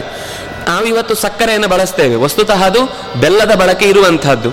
ಅದರಲ್ಲೂ ಬಾಳೆಹಣ್ಣನ್ನು ನಾವು ಕತ್ತರಿಸಿ ಹಾಕ್ತೇವೆ. ನಮ್ಗೆ ಇವತ್ತು ಗೋಡಂಬಿ, ದ್ರಾಕ್ಷಿ, ಉಳಿದ ಹಣ್ಣು ಎಲ್ಲ ಸೇರಿ ನಮ್ಗೆ ಏನೇನು ಇಷ್ಟನೋ ಅದೆಲ್ಲ ದೇವರಿಗೆ. ಪುಣ್ಯಕ್ಕೆ ನಾವು ತಿನ್ನಬೇಕು ಅನ್ನೋದನ್ನು ದೇವರಿಗೆ ಹಾಕಿ ತಿಂತೇವೆ ಅನ್ನೋದು ಸಂತೋಷವೇ. ಆದರೆ ಅದು ಪಂಚಾಮೃತದ ಹೆಸರಿನಲ್ಲಿ ನೆಪದಲ್ಲಿ ನಾವು ಪಡುವ ಸಂತೋಷವನ್ನು ದೇವರ ಜೊತೆಗೆ ಹಂಚಿಕೊಳ್ಳುವುದು ಅಂತ ಅಷ್ಟೇ. ಆದರೆ ಹಣ್ಣನ್ನು ಪೂರ್ತಿ ಹಾಕ್ತಾರೆ. ಉಡುಪಿಯಲ್ಲಿ ಕೃಷ್ಣನ ಪ್ರಸಾದ ಅಂತ ಕೊಡುವಾಗ, ಮಹಾಪೂಜೆ ಇತ್ಯಾದಿ ಪ್ರಸಾದ ಅಂತ ಕೊಡುವಾಗ, ಅವರ ಪೂಜೆ ಆದ ಬಳಿಕ, ಅಂದರೆ ಪಂಚಾಮೃತ ಆದ ಬಳಿಕ ಹಣ್ಣನ್ನು ಅಲ್ಲೇ ಮೇಲೆ ಒಂದು ಅಟ್ಟ ಇರುತ್ತೆ. ಅದರ ಮೇಲೆ ಇಟ್ಟಿರ್ತಾರೆ. ಅದು ಒಂದು ಹಾ, ಒಳಗಿನ ಬಿಸಿಗೆ, ಅದು ಚೆನ್ನಾಗಿ ಒಣಗಿ, ಒಳ್ಳೆಯ ನೀವು ಇವತ್ತಿಗೆ ಒಂದು ಒಂದು ಸಲ ತಿಂದ್ರೆ ನಾವು ಹೊರಗಿನಿಂದ ತಯಾರು ಮಾಡುವ ಯಾವ ಕೇಕು ಕೂಡ ಅಷ್ಟು ರುಚಿಯಾಗಿರುವುದಿಲ್ಲ. ಅಂತಹ ಅತ್ಯಂತ ರುಚಿ, ಯಾಕೆಂದರೆ ಅದು ತುಪ್ಪ ಮತ್ತು ಜೇನುತುಪ್ಪದಲ್ಲಿ ಮುಳುಗಿ ಎದ್ದ ಬಾಳೆಹಣ್ಣಿನ ಸಿಪ್ಪೆ ಸುಲಿದ ಒಣಗಿದ ಕೃಷ್ಣನ ನಂದಾದೀಪದ ಬಿಸಿಯಲ್ಲಿ ಬೆಂದದ್ದು, ಅಷ್ಟು ರುಚಿ ಅದನ್ನ ಅಲ್ಲಿ ಪ್ರಸಾದ ಅಂತ ಹೊರಗೆ ತಂದು ಕೊಡ್ತಾರೆ. ಆ ಸಂದರ್ಭದಲ್ಲಿ ಕೃಷ್ಣನಿಗೆ ಒಂದಿಷ್ಟು ನೈವೇದ್ಯ ಇದೆ. ಅದು ಪಂಚಾಮೃತ ಅಭಿಷೇಕದ ಪೂಜೆ ಆಗುತ್ತೆ ಇದಾದ ಮೇಲೆ ಕೃಷ್ಣನಿಗೆ ತುಪ್ಪವನ್ನ ಎಳನೀರು ಇತ್ಯಾದಿ ಪೂಜೆ ಆದ ಮೇಲೆ ತುಪ್ಪವನ್ನ ನಾವು ಹಾಕಿದ್ರಿಂದಾಗಿ ಸ್ವಲ್ಪ ಲೇಪ ಆಗಿರುತ್ತೆ ಅನ್ನುವ ಕಾರಣಕ್ಕೋಸ್ಕರ ಮತ್ತೆ ಬಿಸಿ ನೀರಿನಿಂದ ಕೃಷ್ಣನಿಗೆ ಮೈ ತಿಕ್ಕಿ ಚೆನ್ನಾಗಿ ಯಾವುದೇ ಕೊಳೆ ಮೈಯಲ್ಲಿ ಉಳಿಯದ ಹಾಗೆ ಅದನ್ನ ಕೃಷ್ಣನ ಆ ಬಾಲ ರೂಪವನ್ನು ನೆನಪಿಸಿಕೊಂಡು ಯತಿಗಳ ಭಾಗ್ಯ ಅಂತಹದ್ದು ಮೈ ತಿಕ್ಕಿ ಪೂಜೆ ಮಾಡ್ತಾರೆ. ಅದು ಪೂಜೆ ಆದಮೇಲೆ ಮತ್ತೆ ಕಲಶ ಪೂಜೆ ಆಗುತ್ತೆ. ಕೃಷ್ಣನಿಗೆ ಮಧ್ವ ಸರೋವರದಿಂದ ಎತ್ತಿ ತಂದ ಆ ಕೃಷ್ಣ, ಆ ನೀರನ್ನ ನೂರು ಕಲಶಾಭಿಮಾನಿ ದೇವತೆಗಳನ್ನ, ನೂರ ಒಂದು ಏಕವಂಚಾಶಧರಣಾನಾಂ ಚತುರ್ವಿಂಶತಿ ಮೂರ್ತಯ, ಆತ್ಮಾದ್ಯಾಹ ವಾಸುದೇವಾದ್ಯಾಹ, ವಿಶ್ವಾದ್ಯಾಹ, ಮತ್ಸಕಚ್ಛಪೌ, ಕೋಲೋ ನೃಸಿಂಹ ಸಬಟು ಜಾಮದಗ್ನಿ ರಘುದ್ವಹು, ವಾಸಿಷ್ಠ ಯಾದವೌ, ಕೃಷ್ಣೌ, ಆತ್ರೇಯೋ ಬುದ್ಧ ಕಲ್ಕಿನೌ ಶಿಂಶುಮಾರಶ್ಚೇತಿ ಶತಂ ಕಲಾಹ ಕಲಶ ನಾಮಕಾಹ ಅಂತ. ಕಲಾಹ ಅಸ್ಮಿನ್ ಶೇರತೆ ಇತಿ ಕಲಶ. ಕಲಶ ಅಂದ್ರೇನು? ನಮಗೆ ತಂಬಿಗೆ ಅಂತ ಅರ್ಥ ಕಲಶ ಅಂದರೆ ತಂಬಿಗೆ ಅಂತ ಅರ್ಥ ನಾವು ಅದರಲ್ಲಿ ಉಪಯೋಗಿಸ್ತೇವೆ ಅದರಿಂದಾಗಿ ಶಬ್ದದ ಅರ್ಥ ಬಂತು ಹಾಗೆ. ಆದರೆ ವಸ್ತುತಃ ಭಗವಂತನ ಕಲೆಗಳನ್ನು ನಾವು ಎಲ್ಲಿ ಕೂಡಿ ಹಾಕ್ತೇವೋ, ಎಲ್ಲಿ ಅದನ್ನು ಅನುಸಂಧಾನ ಮಾಡಿ, ಈ ಕಲೆಗಳು ಅಂತ ಅನ್ನೋದು ಪ್ರತಿಮೆಯಲ್ಲಿ, ಪ್ರತಿಬಿಂಬದಲ್ಲಿ ಇನ್ನಷ್ಟು ಚೆನ್ನಾಗಿ ಮೊಳಗಿ ತತ್ವನ್ಯಾಸ ಮಾತೃಕಾನ್ಯಾಸಾದಿಗಳ ಮೂಲಕ ಪ್ರತಿಯೊಂದು ದೇವತಾ ಶಕ್ತಿ ಅಲ್ಲಿ ನೆಲೆಸಲಿ. ಭಗವಂತನದ್ದೇ ರೂಪಗಳನ್ನು ಚಿಂತನೆ ಮಾಡುವುದು. ಹಾಗೆ ಮಾಡುವಾಗ ಅದು ಕಲಶದಲ್ಲಿ ಅಷ್ಟು ರೂಪಗಳನ್ನ ಆವಾಹನೆ ಮಾಡುವುದು, ಅದು ಬಂಗಾರದ ಕಲಶ ಇರುತ್ತೆ. ಆ ಕಲಶವನ್ನ ಮತ್ತೆ ಕೃಷ್ಣನಿಗೆ ಸಮರ್ಪಣೆ ಮಾಡುವುದು ತೀರ್ಥ ಪೂಜೆ ಅಂತ. ಅದನ್ನೇ, ಆ ತೀರ್ಥವನ್ನೇ ಕೃಷ್ಣನಿಗೆ ಮೀಸಲಿಕ್ಕೋಸ್ಕರ ಬಳಸುವಂತಹದ್ದು ಅದಾದ ಮೇಲೆ ಅಲ್ಲಿ ಹೊರಗಿನಿಂದ ಕಟಾಂಜನವನ್ನ ಮುಚ್ಚುತ್ತಾರೆ. ಒಳಗಿನಿಂದ ಕೃಷ್ಣನಿಗೆ ಅಲಂಕಾರ ಆಗುತ್ತೆ. ಅವತ್ತು ಯಾವುದು ವಿಶೇಷ ದಿನ ಇದೆಯೋ ಅಂತಹ ವಿಶಿಷ್ಟವಾದ ಏನೇ ಅಲಂಕಾರ ಬದಲಾದರೂ ಆ ಕೃಷ್ಣನ ಕಣ್ಣಿನ ರೂಪ ಮಾತ್ರ ಅದು ಎಷ್ಟು ಆಕರ್ಷಕ ಅಂತಂದ್ರೆ ಬೇರೆ ಯಾವುದಾದ್ರೂ ಕೂಡ ಮರೆತು ಹೋಗುತ್ತೆ, ಕೃಷ್ಣನ ಕಣ್ಣು ಮರೆತು ಹೋಗುದಿಲ್ಲ. ಅಂತಹ ಒಂದು ಸುಂದರವಾದ ಆಕರ್ಷಕ ರೂಪವನ್ನ ಅಲಂಕಾರ ಮಾಡ್ತಾರೆ. ಹಾಗೆ ಅಲಂಕಾರ ಮಾಡಿ ಆದಮೇಲೆ ಉಳಿದ ಅಲ್ಲಿಯ ತನಕದ ಪೂಜೆಯನ್ನ ಆಚಾರ್ಯರ ಸರ್ವಜ್ಞ ಸಿಂಹಾಸನದಲ್ಲಿ ಯಾರು ಕೂತಿರ್ತಾರೋ ಅವರು ಇಲ್ಲದೇ ಇದ್ರು ಕೂಡ, ಅಂದ್ರೆ ಅವರ ಬದಲಾಗಿ ಇನ್ನು ಉಳಿದ ಅಷ್ಟಮಠದ ಯತಿಗಳು ಯಾರಾದರೂ ಬಂದೇ ಬರ್ತಾರೆ. ಯಾಕೆಂದ್ರೆ ಅಷ್ಟು ಹೊತ್ತು ಒಳಗೆ ಕೂತು ಪೂಜೆ ಮಾಡುವುದು ಬಹಳ ದುಸ್ಸಾಧ್ಯ. ಅಥವಾ ಮಾಡುವ ಆಸಕ್ತಿ ಇದ್ದವ್ರು ಖಂಡಿತ ಮಾಡ್ತಾರೆ, ಆದರೆ ಎಲ್ಲರೂ ತಮಗೂ ಪೂಜೆಯ ಅವಕಾಶ ಬೇಕು ಅಂತ ಕಾಯ್ತಾ ಇರ್ತಾರೆ. ಪರ್ಯಾಯದ ಸಂದರ್ಭದಲ್ಲಿ ಇದ್ದರೂ ಕೂಡ ಪ್ರತಿ ಸರ್ತಿ ಒಂದು ಸರ್ತಿ ಬಂದು ಹೋದಾಗ ಒಂದು ಚಾರ್ಜ್ ಆದ ಹಾಗೆ, ಎನರ್ಜಿಯನ್ನು ಮತ್ತೊಂದು ಸರ್ತಿ ಜಾಗೃತಗೊಳಿಸುವಂತಹ ಅನುಭವವನ್ನು ಎಲ್ಲರೂ ಅಲ್ಲಿ ಪಡೀತಾರೆ. ಅಲ್ಲಿಯ ತನಕ ಬೇರೆಯವರು ಮಾಡ್ತಾರೆ. ಆದರೆ ಮುಂದೆ ಅವಸರ ಸನಕಾದಿ ಪೂಜೆ ಅಂತ ಬರುತ್ತೆ, ಮಹಾಪೂಜೆ ಅಂತ ಬರುತ್ತೆ. ಇದನ್ನು ಪರ್ಯಾಯದ ಪೀಠದ ಮೇಲೆ ಕುಳಿತಂತಹ ಯತಿಗಳೇ ಅದನ್ನು ನೆರವೇರಿಸ್ತಾರೆ. ಹಾಗೆ ಅವಸರ ಸನಕಾದಿ ಪೂಜೆ ಅಂತ, ಅಂದ್ರೆ ಅದರ ಅಭಿಪ್ರಾಯ ಆ ಹೊತ್ತಿಗೆ ಹೊರಗೆ ತರ್ಪಣ ಮಾಡ್ತಾ ಬಾಗಿಲು ಹಾಕಿದ್ರೆ ಒಳಗಿನಿಂದ ಸನಕಾದಿ ಋಷಿಗಳೆಲ್ಲ ಬಂದು ಕೃಷ್ಣನನ್ನ ಮುಟ್ಟಿ ಪೂಜೆ ಮಾಡಿ ತಾವು ಸಂತೋಷ ಪಡ್ತಾರೆ. ಆ ದೇವತೆಗಳು ಬಂದು ಭಗವಂತನನ್ನ ಮೆಚ್ಚುತ್ತಾರೆ, ಮೆಚ್ಚಿಸ್ತಾರೆ ಅಂತ. ಅದಾದ ಮೇಲೆ ಮಹಾಪೂಜೆ ಆಗುತ್ತೆ. ಮಹಾಪೂಜೆ ಅಂತಂದಾಗ ಕ್ರಮ ಇರುವುದು ವಸ್ತುತಃ ಕೃಷ್ಣನಿಗೆ ನೈವೇದ್ಯ ಆಗುವ ಕಾಲದಲ್ಲೇ ಆ ಕಡೆಯ ನಾವು ದೇವರ ದರ್ಶನಕ್ಕೆ ಅಂತ ಬಂದ ತಕ್ಷಣ ಎಡಗಡೆಗೆ ಹೋದಾಗ ಒಂದು ಮೂಲೆಯಲ್ಲಿ ಒಂದು ಕೋಣೆ ಇದೆ. ಅಲ್ಲಿ ಒಂದು ಅಗ್ನಿಹೋತ್ರ ನಡೆಯುವ ಒಂದು ಜಾಗ ಇದೆ. ಇಲ್ಲಿ ಅಗ್ನಿಹೋತ್ರ ಅಂದ್ರೆ ಕೃಷ್ಣನಿಗೆ ನೈವೇದ್ಯ ಆಗುವ ಕಾಲದಲ್ಲೇ ಅಲ್ಲಿ ಅಗ್ನಿಯಲ್ಲಿ ಆಹುತಿ ಕೊಡ್ತಾ ಇರ್ತಾರೆ. ನೈವೇದ್ಯವನ್ನು ಭಗವಂತನಿಗೆ ಅರ್ಪಿಸ್ತಾ ಇರ್ತಾರೆ. ಅದೇ ಕಾಲಕ್ಕೆ ಕೃಷ್ಣನಿಗೆ ನೈವೇದ್ಯಕ್ಕೆ ಬಂದ ಪದಾರ್ಥಗಳನ್ನೇ ತಕ್ಷಣದಲ್ಲಿ ತೆಗೆದುಕೊಂಡು ಹೋಗಿ ಮಿಷ್ಟಾನ್ನ ಅಂತ ಮೇಲೆ.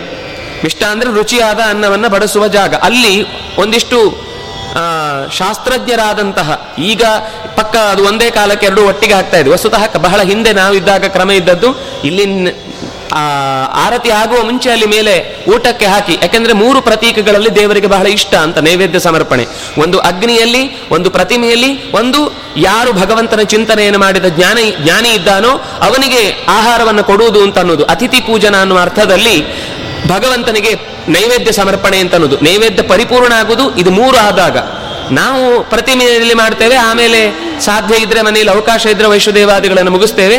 ಕೊನೆಗೆ ನಾವು ಊಟ ಮಾಡುವಾಗಲೇ ಅದು ಅಗ್ನಿಹೋತ್, ಯಾವುದು ವೈಶ್ವಾನರ ಪೂಜೆ ಆಗುತ್ತೆ ಹೊರತು ಕರೆದು ಯಾರನ್ನಾದರೂ ಕೂಡಿಸಿ ನಾವು ಊಟ ಹಾಕಬೇಕು ಅಂತಿರುದು. ನೈವೇದ್ಯ ಪೂರ್ಣ ಆಗುವುದು ಅನ್ನುವ ಅರ್ಥದಲ್ಲಿ. ಶ್ರಾದ್ದದಲ್ಲಿ ಆ ಕ್ರಮ ಸ್ವಲ್ಪ ಹಾಗೆ ಉಳಿದಿದೆ.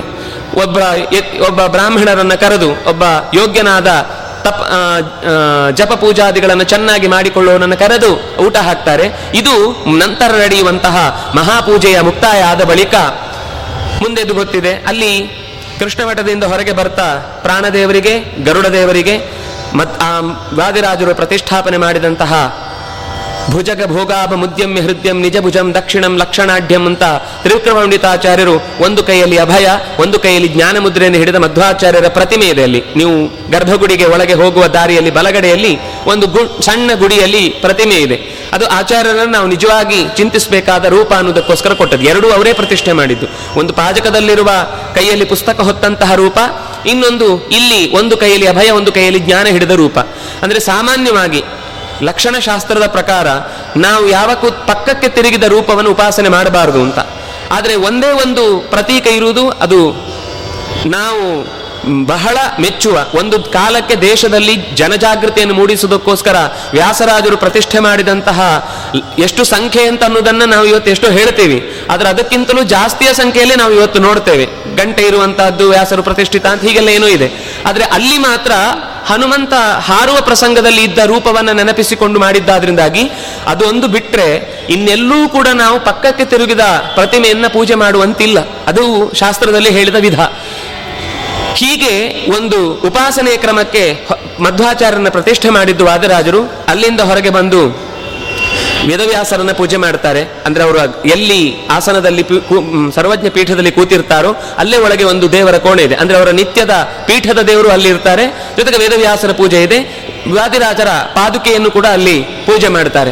ಅಲ್ಲಿಂದ ಹೊರಗೆ ಬಂದ ಮೇಲೆ ಚಂದ್ರೇಶ್ವರ ಮತ್ತು ಅನಂತ ಅನಂತ್ ಅನಂತೇಶ್ವರಕ್ಕೆ ಹೋಗಿ ಚಂದ್ರೇಶ್ವರಕ್ಕೆ ಬಂದು ಅಲ್ಲಿಂದ ವಾಪಾಸು ಸರೋವರದಲ್ಲಿ ತರ್ಪಣಾದಿಗಳನ್ನು ಕೊಟ್ಟು ಭಾಗೀರಥಿ ಪೂಜೆ ಮಾಡಿ, ಮತ್ತೆ ವಾಪಾಸು ಬಂದು ಭೋಜನ ಶಾಲೆಯಲ್ಲಿ ಪ್ರಾಣದೇವರಿಗೆ ಪೂಜೆ ಮಾಡಿ, ಅಲ್ಲಿಂದ ಹೊರಗೆ ಸುಬ್ರಹ್ಮಣ್ಯನ ಗುಡಿಯಲ್ಲಿ ನಿಧಿಯನ್ನ ಕಾಯುವಂತಹ ಶೇಷನನ್ನ ಆರಾಧಿಸಿ ನವಗ್ರಹ ಗುಡಿ, ಆ ನಂತರ ಹೊರ ಅಲ್ಲಿ ಇಲ್ಲಿಯ ತನಕ ಕೃಷ್ಣನಿಗೆ ಪೂಜಿಸಿದಂತಹ ಅನೇಕ ಯತಿವರ್ಯರ ವೃಂದಾವನಗಳಿಗೆ ತೀರ್ಥವನ್ನು ಹಾಕಿ ನೈವೇದ್ಯವನ್ನು ಕೊಟ್ಟು ವಾಪಸ್ಸು ಬಂದ ಮೇಲೆ ಎಲ್ಲ ಹಿರಿಯರು ಯಾರು ಸಜ್ಜನರು, ವಿದ್ವಾಂಸರು ಅಥವಾ ಸೇವೆ ಕರ್ತೃಗಳು ಬಂದಿರ್ತಾರೋ ಅವರಿಗೆ ಪ್ರಸಾದವನ್ನು ತೀರ್ಥ ರೂಪದಲ್ಲಿ ಕೊಡುವಂಥದ್ದು ಯಥಾ ಪ್ರಕಾರ ಕೃಷ್ಣನ ಪ್ರಸಾದ.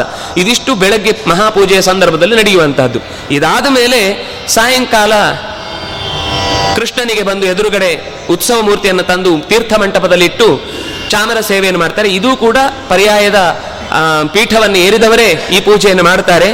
ರಾತ್ರಿಯ ಪೂಜೆ, ಒಳಗೆ ಹೋಗಿ ಕೃಷ್ಣನ ಪೂಜೆ ಆಗುತ್ತೆ. ಮತ್ತೆ ಕೃಷ್ಣನ ಆ ಉತ್ಸವದ ಮೂರ್ತಿಯನ್ನು ತಂದು ಪಲ್ಲಕ್ಕಿಯಲ್ಲಿ ಇಡ್ತಾರೆ. ಅದು ಕೃಷ್ಣನಿಗೆ ಪ್ರದಕ್ಷಿಣೆ ಬರುತ್ತೆ. ಆ ಸಂದರ್ಭದಲ್ಲಿ ಸಾಮವೇದ, ಘೋಷ ಇತ್ಯಾದಿಗಳಾಗ್ತವೆ. ರಥ ಇದ್ರೆ ಹೊರಕ್ಕೆ ರಥಕ್ಕೆ ಹೋಗುತ್ತೆ. ರಥದಲ್ಲಿ ಪ್ರದಕ್ಷಿಣೆ ಬಂದ ಮೇಲೆ ಮತ್ತೆ ತೀರ್ಥ ಮಂಟಪದಲ್ಲಿ ಯಥಾ, ಯಥಾವತ್ತಾಗಿ ಇಟ್ಟು ರಾತ್ರಿಯ ಶಯನೋತ್ಸವದ ಕಾರ್ಯಕ್ರಮ ನಡೆಯುತ್ತೆ. ಆ ಸಂದರ್ಭದಲ್ಲಿ ಅನೇಕ ತರದ ಅವಧಾನಗಳು ನಡೀತಾವೆ. ಋಗ್ವೇದ, ಯಜುರ್ವೇದ ಮೊದಲಾದ ವೇದ ಮಂತ್ರಗಳ ಘೋಷ, ಅಷ್ಟಕಗಳು ಶಾಸ್ತ್ರಚಿಂತನೆ ಜೊತೆಗೆ ಕೊನೆಗೆ ಜೋಗುಳದ ಹಾಡನ್ನ ಹಾಡಿ, ಒಳಗೆ ಕೃಷ್ಣನನ್ನ ಉತ್ಸವ ಮೂರ್ತಿಯ ಜೊತೆಗೆ ತಂದಿಟ್ಟು ಪೂಜೆ ಮಾಡಿ, ಜೋಗುಳ ಹಾಡಿ ಕೃಷ್ಣ ಅರ್ಪಣೆ ಬಿಡ್ತಾರೆ. ಅಲ್ಲಿಗೆ ಒಂದು ದಿನದ ಹದಿನಾಲ್ಕು ಪೂಜೆಗಳ ಕ್ರಮ ಮುಕ್ತಾಯ ಆಗುತ್ತೆ. ಇದಿಷ್ಟು ನಿತ್ಯದಲ್ಲಿ ನಡೆಯುವಂತಹದ್ದು. ಧನುರ್ಮಾಸದಲ್ಲಿ ಇದು ಇನ್ನೂ ಸ್ವಲ್ಪ ಬಹಳ ಬೇಗ ಈ ಕಾರ್ಯ ಎಲ್ಲ ನಡೆದು ಹೋಗುತ್ತೆ. ನಿತ್ಯ ಮುಕ್ತಳಾದಂತಹ ಹರಿ ಲಕ್ಷ್ಮಿ ಹರಿಯನ್ನ ಸ್ತೋತ್ರ ಮಾಡ್ತಾ ಭೋಜನದ ಪಾತ್ರೆಗಳೆಲ್ಲ ಏನೇನು ಅಲ್ಲಿ ಸಿದ್ಧ ಆಗತ್ತೆ, ಆಹಾರ ತಯಾರಾಗತ್ತೆ, ಬಹಳ ವಿಚಿತ್ರ ಅದು. ಎಷ್ಟು ಜನ ಬಂದರೂ ಕೂಡ ಅಲ್ಲಿ ಆಹಾರಕ್ಕೆ ಯಾವತ್ತು ಕೊರತೆ ಆಗುವುದು ಅಂತ ಇಲ್ಲವೇ ಇಲ್ಲ. ಪರ್ಯಾಯದ ಸಂದರ್ಭದಲ್ಲಂತೂ ಲಕ್ಷಗಟ್ಟಲೆ ಜನ ಊಟ ಮಾಡಿದಾಗಲೂ ಅಷ್ಟು ಜನಕ್ಕೆ ವ್ಯವಸ್ಥೆ ಆಗೋಗುತ್ತೆ ಅಲ್ಲಿ. ಪಲ್ಲ ಪೂಜೆ ಅಂತ ಆ ಅನ್ನದ ಮುಂದೆ ಸಟ್ಟಗವನ್ನು ಊರಿ ಹಿಂಗಾರವನ್ನ ಅಡಿಕೆಯ ಹೂವನ್ನು ಜೋಡಿಸಿ ಅದಕ್ಕೆ ಮುಂದೆ ಪೂಜೆ ಮಾಡಿದು ಅಂದ್ರೆ ತೆಗೆದಷ್ಟು ತೆಗೆದಷ್ಟು ಅನ್ನ ಎಷ್ಟು ಜನ ಬಂದರೂ ಅಲ್ಲಿ ಕಮ್ಮಿ ಆಗುವುದಿಲ್ಲ ಅನ್ನುವ ಆ ಅನ್ನಬ್ರಹ್ಮನ ವೈಶಿಷ್ಟ್ಯ ನಾವು ಅಂತ ದೊಡ್ಡ ಉತ್ಸವದ ಸಂದರ್ಭದಲ್ಲಿ ನೋಡಿಯೇ ಗೊತ್ತಾಗಬೇಕು. ಆಗ ಒಂದು ಅಗಳು ಸಿಕ್ಕಿದ್ರು ಸರಿ, ಅದು ನಮಗೆ ದೊಡ್ಡ ಪ್ರಸಾದ. ಯಾಕೆಂದ್ರೆ ಆ ಭಕ್ತರ ನಡುವೆ ನಿಂತು ನಾವು ಅವರು ತಿನ್ನುವ ಜೊತೆಗೆ ತಿನ್ನುವುದು ಅಂತ ಅನ್ನೋದೇ ದೊಡ್ಡ ಸುಖ. ಅಂತಹ ಸುಖವನ್ನು ಕೊಡುವುದಕ್ಕೆ ಕಾರಣ ಏನು ಅಂದ್ರೆ ಅಲ್ಲಿ ಇರುವ ಪ್ರತಿ ಬಳಕೆಯಾಗುವ ಕೃಷ್ಣನ ಪೂಜೆಗೆ ಬಳಕೆಯಾಗುವ ಪಾತ್ರೆಗಳು ಅಥವಾ ಅಡಿಗೆಯಾಗುವಂತಹ ಪಾತ್ರೆಗಳು ಎಲ್ಲವೂ ಕೂಡ ಲಕ್ಷ್ಮಿಯಿಂದ ವಿಶಿಷ್ಟವಾಗಿ ಸ್ಥಾ- ತನ್ನ ಸಾನ್ನಿಧ್ಯವನ್ನು ಇಟ್ಟುಕೊಂಡು ಸೇವೆ ಮಾಡೋದಕ್ಕೋಸ್ಕರ ತಾನೇ ನಿಂತದ್ದು ಅನ್ನುವುದಕ್ಕೋಸ್ಕರ ಅವರು ಹೇಳ್ತಾರೆ ಹೀಗೆ ಎಲ್ಲ ದೇವತೆಗಳು ಒಂದೊಂದು ರೀತಿಯಿಂದ ಒಳಗೆ ನಿಂತು ಭಗವಂತನಿಗೆ ನಮ್ಮ ಸೇವೆ ಅಂತ ಆನಂದದಿಂದ ಆ ಕೆಲಸವನ್ನು ಮಾಡ್ತಾರೆ ನೈವೇದ್ಯ ಮಾಡಿ ಆದ ಅಂದ್ರೆ ಒಂದು ಕಡೆಯಿಂದ ಒಂದಿಷ್ಟು ವಿದ್ವಾಂಸರಿಗೋ ಅಥವಾ ಜ್ಞಾನಿಗಳಿಗೂ ಊಟ ಆದ ಬಳಿಕ ಎಲ್ಲರಿಗೂ ಕೃಷ್ಣನ ಪ್ರಸಾದ ಅಂತ ಬಂದಾಗ ಅಲ್ಲಿ ಮತ್ತೆ ಶಾಸ್ತ್ರ ಚಿಂತನೆ ನಡೆಯುತ್ತೆ ಊಟದ ಸಂದರ್ಭದಲ್ಲಿ. ಊಟ ಮಾಡುವಾಗ ಮಾತಾಡಬಾರದು ಅಂತ ನಿಯಮ. ಆದರೆ ನಮ್ದೆಲ್ಲ ಶುರುವಾಗುದು ಊಟ ಕೂತಾಗಲಿ. ಯಾಕೆಂದ್ರೆ ಉಳಿದ ಸಂದರ್ಭ ಫಸ್ಟ್ ಆಫ್ ಆಲ್ ನಾವು ಎಲ್ಲ ಒಟ್ಟಿ ಕೂತು ಊಟ ಮಾಡುವುದೇ ಅನ್ನೋದು ದೊಡ್ಡ ಆಶ್ಚರ್ಯಕರ ಸಂಗತಿ. ಹಾಗೆ ಕೂತರೂ ಮಾತಿಲ್ಲದೆ ಮುಗಿಯುವುದು ಅಂತ ಇಲ್ಲವೇ ಇಲ್ಲ. ಅವರು ಹೇಳುದು ಯಾಕೆ ಅಂದ್ರೆ ಹಾಗೆ ನಾವು ತಿನ್ನುವ ಅನ್ನದ ರುಚಿ ನಮಗೆ ಗೊತ್ತಾಗಬೇಕು. ನಾವೇನ್ ತಿಂತಾ ಇದ್ದೇವೆ? ಇಂಥ ರುಚಿಯಾದ ಪದಾರ್ಥವನ್ನ ಭಗವಂತ ಎಷ್ಟು ಕಾರುಣ್ಯದಿಂದ ನಮಗೆ ಕೊಟ್ಟಿದ್ದಾನೆ ಎನ್ನುವುದನ್ನು ನೆನಪಿಸಿಕೊಂಡು ಕೃತಜ್ಞತಾಪೂರ್ವಕವಾಗಿ ನಾವಾಗ ಏನನ್ನು ಚಿಂತಿಸ್ತೇವೋ ಅದು ಅನ್ನವಾಗಿ ಒಳಗೆ ಹೋಗುತ್ತೆ. ಯಾಕೆಂದ್ರೆ ಆಹಾರ ಶುದ್ಧ ಸತ್ವಶುದ್ಧಿ ಸತ್ವಶುದ್ಧು ಧ್ರುವ ಸ್ಮೃತಿ ಅಂತ. ನಾವು ಶಾಸ್ತ್ರದ ಪರಿಚಯವನ್ನು ಮಾಡಿಕೊಳ್ಬೇಕು ಅನ್ನೋ ಆಸಕ್ತಿ ಇರುವುದು ಹೌದಾದ್ರೆ. ನಾವು ಚೆನ್ನಾಗಿ ಮತ್ತಷ್ಟು ಮಷ್ಟೊತ್ತು ಜ್ಞಾನದ ದಾರಿಯಲ್ಲಿ ಮುಂದುವರಿಬೇಕು ಅಂತಂದ್ರೆ, ನಾವು ತಿನ್ನುವ ಆಹಾರದ ಸಂದರ್ಭದಲ್ಲಿ ಒಳ್ಳೆಯ ಚಿಂತನೆಯನ್ನು ಮನಸ್ಸಿಗೆ ಹಾಕೊಳ್ಬೇಕು.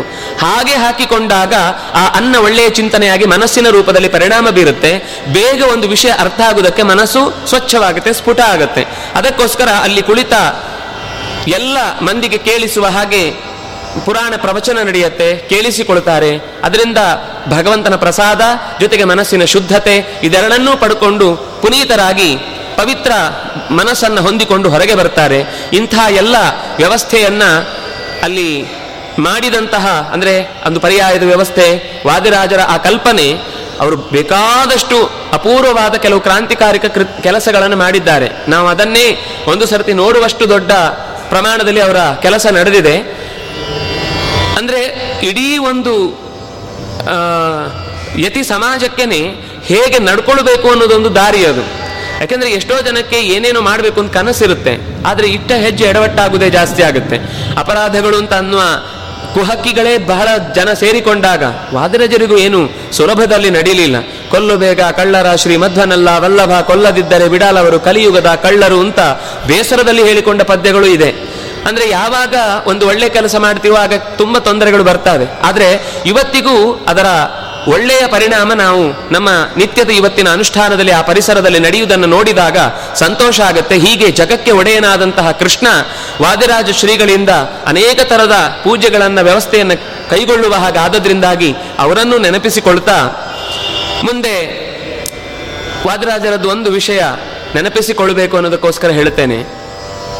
ಉಡುಪಿ ಅಂತಂದಾಗ ಸಾಮಾನ್ಯ ಒಂದು ತಮಾಷೆಗೆ ಹೇಳುವುದಿದೆ. ಒಂದು ಸಾರು, ಆಮೇಲೆ ಎರಡು ಪಾಯಸ ಅಂತ.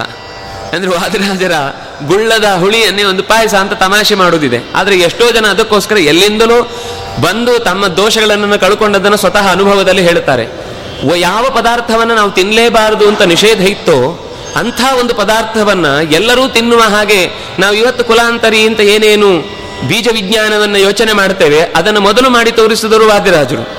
ಉಪಯೋಗಿಸ್ಲಿಕ್ಕೆ ಸಾಧ್ಯ ಇಲ್ಲ ಅನ್ನುವಂತಹ ಪದಾರ್ಥವನ್ನ, ವಿಷವನ್ನ ಕಳೆಯುವ ನಂಜನ್ನ ತೆಗೆದು ಹಾಕುವಂತಹ ಒಂದು ಪದಾರ್ಥವನ್ನ ಸೃಷ್ಟಿ ಮಾಡಿ ಅದನ್ನ ಬಿ, ಬಿತ್ತುವ ಹಾಗೆ ಮಾಡಿ, ಯಾರು ಸಮಾಜದಲ್ಲಿ ಒಂದು ಮುಖ್ಯವಾಹಿನಿಯಲ್ಲಿ ಇರಲಿಲ್ವೋ, ಅವರನ್ನು ಈ ಭಗವಂತನ ಸೇವೆ ಮಾಡುವುದಕ್ಕೆ ಅವಕಾಶ ಕೊಡಿಸಿ, ಅವರಿಂದ ಕೃಷ್ಣನಿಗೆ, ಅಂದ್ರೆ ಹಯಗ್ರೀವ ರೂಪಿ ಪರಮಾತ್ಮನಿಗೆ ನೈವೇದ್ಯಕ್ಕೆ ತರಿಸಿ ಕೊಟ್ಟದ್ದು ಅಂತ ಅನ್ನೋದು ಒಂದು ಬಹಳ ವಿಚಿತ್ರವಾದ ಸಂಗತಿ. ನಾವು ಅದನ್ನ ಮತ್ತೆ ಜೀವಶಾಸ್ತ್ರದ ಪ್ರಕಾರ ಯೋಚನೆ ಮಾಡಿದ್ರೆ ಒಂದು ಹೊಸ ಮುಖವನ್ನೇ ಯೋಚನೆ ಮಾಡಬಹುದು ಅಂತಹ ವಾದಿರಾಜರ ಆ ಹುಳಿಯ ಸ್ವಾದ ಅಂತ ಅನ್ನೋದು ಬಹಳ ಚಂದ. ಆದರೆ ಅದು ಪ್ರಸಾದವಾಗಿ ಸಿಕ್ಕಿದಾಗ ಚಂದ. ನಾವು ಹಾಗೆ ತಿನ್ಲಿಕ್ಕೆ ಹೋಗ್ತೇವೆ ಅಂತಂದ್ರೆ ಏನು ತಿಂದ್ರು ಅದು ಮಣ್ಣೆ ಆಗುತ್ತೆ. ಹೊಟ್ಟೆಯಲ್ಲಿ ಫಲವಾಗಿ ಮೂಡುವುದು ಕಷ್ಟ. ಹೀಗೆ ಭೋಜ್ಯ ವಸ್ತುಗಳಲ್ಲಿ ಬೇರೆ ಬೇರೆ ರೀತಿಯಾದ ಭಗವಂತನ ಚಿಂತನೆಯನ್ನು ಹೊತ್ತಿರುವಂತಹ ದೊಡ್ಡವರು ಬಂದು ನಿಂತಿರ್ತಾರೆ. ಅದನ್ನೆಲ್ಲ ನಾವು ನೆನಪಿಸಿಕೊಂಡು ನಮ್ಮ ಮದ, ಮತ್ಸರ ಮೊದಲಾದ ಎಲ್ಲ ದೋಷಗಳನ್ನು ಕಳೆದುಕೊಂಡು ಮೋದಮಯನಾದಂತಹ ಪರಮಾತ್ಮನ ಅನುಗ್ರಹದಿಂದ ಎಲ್ಲ ಸಜ್ಜನರಿಂದ, ದೇವತೆಗಳಿಂದ, ಗಂಧರ್ವರಿಂದ, ಪಿತೃ ಮೊದಲಾದ ಗಣಗಳಿಂದ ಪ್ರಾರ್ಥಿಸಲ್ಪಡುವಂತಹ ಭಗವಂತನನ್ನ ತೋರಿಸು ಅಂತ ಆ ಕೃಷ್ಣನ ಪ್ರಸಾದವನ್ನು ಸ್ವೀಕರಿಸುತ್ತಾ ಪ್ರಾರ್ಥಿಸ್ತಾ ಇದ್ದೇನೆ ಅಂತ ಹೇಳ್ತಾ ಇದ್ದಾರೆ.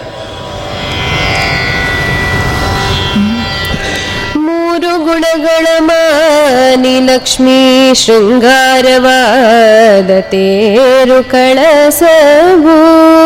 वारिजासुनस्तम्भवाद समीर नवनवा पटगणो भारती वाण्य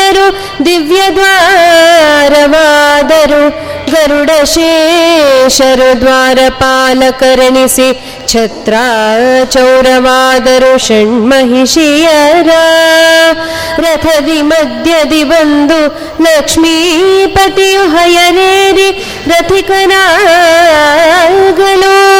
ರತಿಪತಿಯು ಅಚ್ಚುಗಳು ಆಸನ ಚತುರ ಫಾಲಿ ಜಯಂತನು ಚತುರ್ವಿಂಶತಿ ತತ್ವಪತಿ ದೇವತೆಗಳಿಂದಲೇ ಸೇವೆಗೊಳುತ್ತಲೀ ವಿತ ಮಹಿಮ ಶ್ರೀಲಕ್ಷ್ಮೀ ಭೂಮಿ ಸಹಿತದಿ ಮೆರವ ಸಂಭ್ರಮವನ ದಕ್ಷಿಣದ ಬೀದಿಗೆ ರಥ ಬರೆ ತ್ರಕ್ಷ ಸುರಪತಿ ಸುರರು ಮೊದಲಾಗಿ ಲಕ್ಷ ದೀಪಾರಾಧನೆಯ ಮಾಡಿ ಲಕ್ಷ್ಮೀಪತಿಗೆ ಸಮರ್ಪಿಸುವರು ಇಕ್ಷುಚಾಪನುಷರಗಳನ್ನು ಅಂತರಿಕ್ಷ ವ್ಯಾಪಿಸಿ ಭಕ್ತ ಜನರ ಚಕ್ಷುಗಳಿಗದ್ಭುತವೆನಿಸಿ ನಿರೀಕ್ಷಿಸಲು ಅಣವಲ್ಲವೆನಿಪರು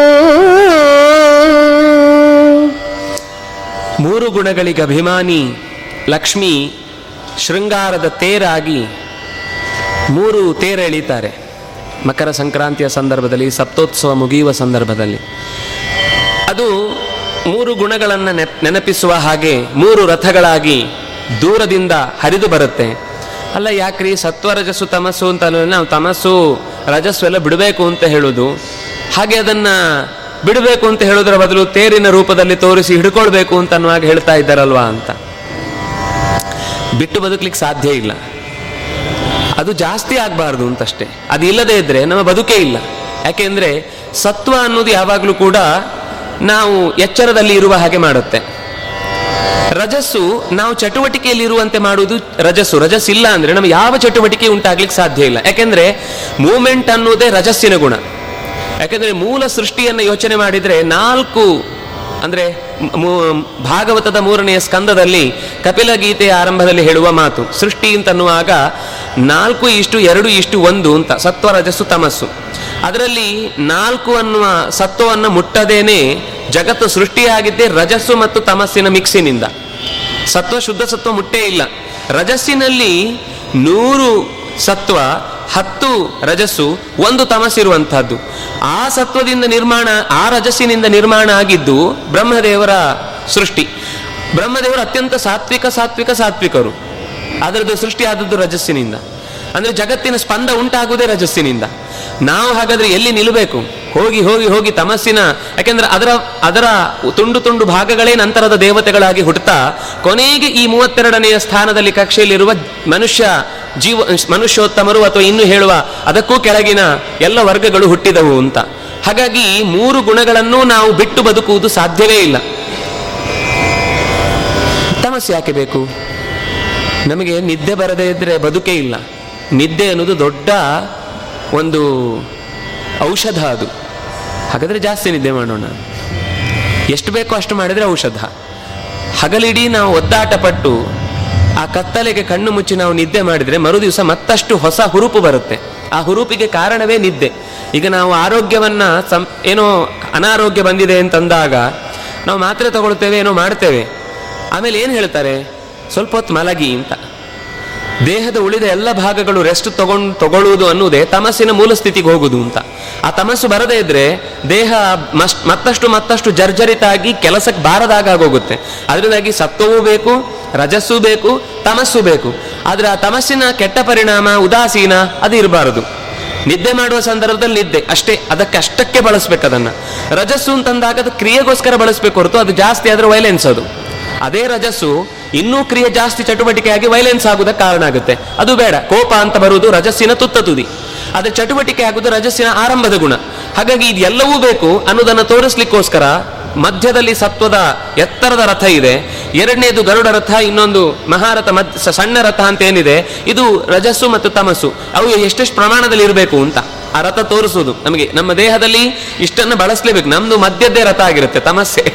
ದೊಡ್ಡ ರಥ ಆಗ್ಬಿಟ್ಟಿರುತ್ತೆ. ಉಳಿದಿದ್ದು ಇದ್ರೆ ಇತ್ತು. ಅದು ಎಳೆದ್ರೆ ಹೇಳಿದ್ರು ಇಲ್ಲಾಂದ್ರೆ ಇಲ್ವೇ ಇಲ್ಲ. ಅದು ಬರುವುದಿಲ್ಲ ಅಂತ ಒಳಗೆ ಕೋಣೆಯಲ್ಲೇ ಕೂತಿರುತ್ತೆ.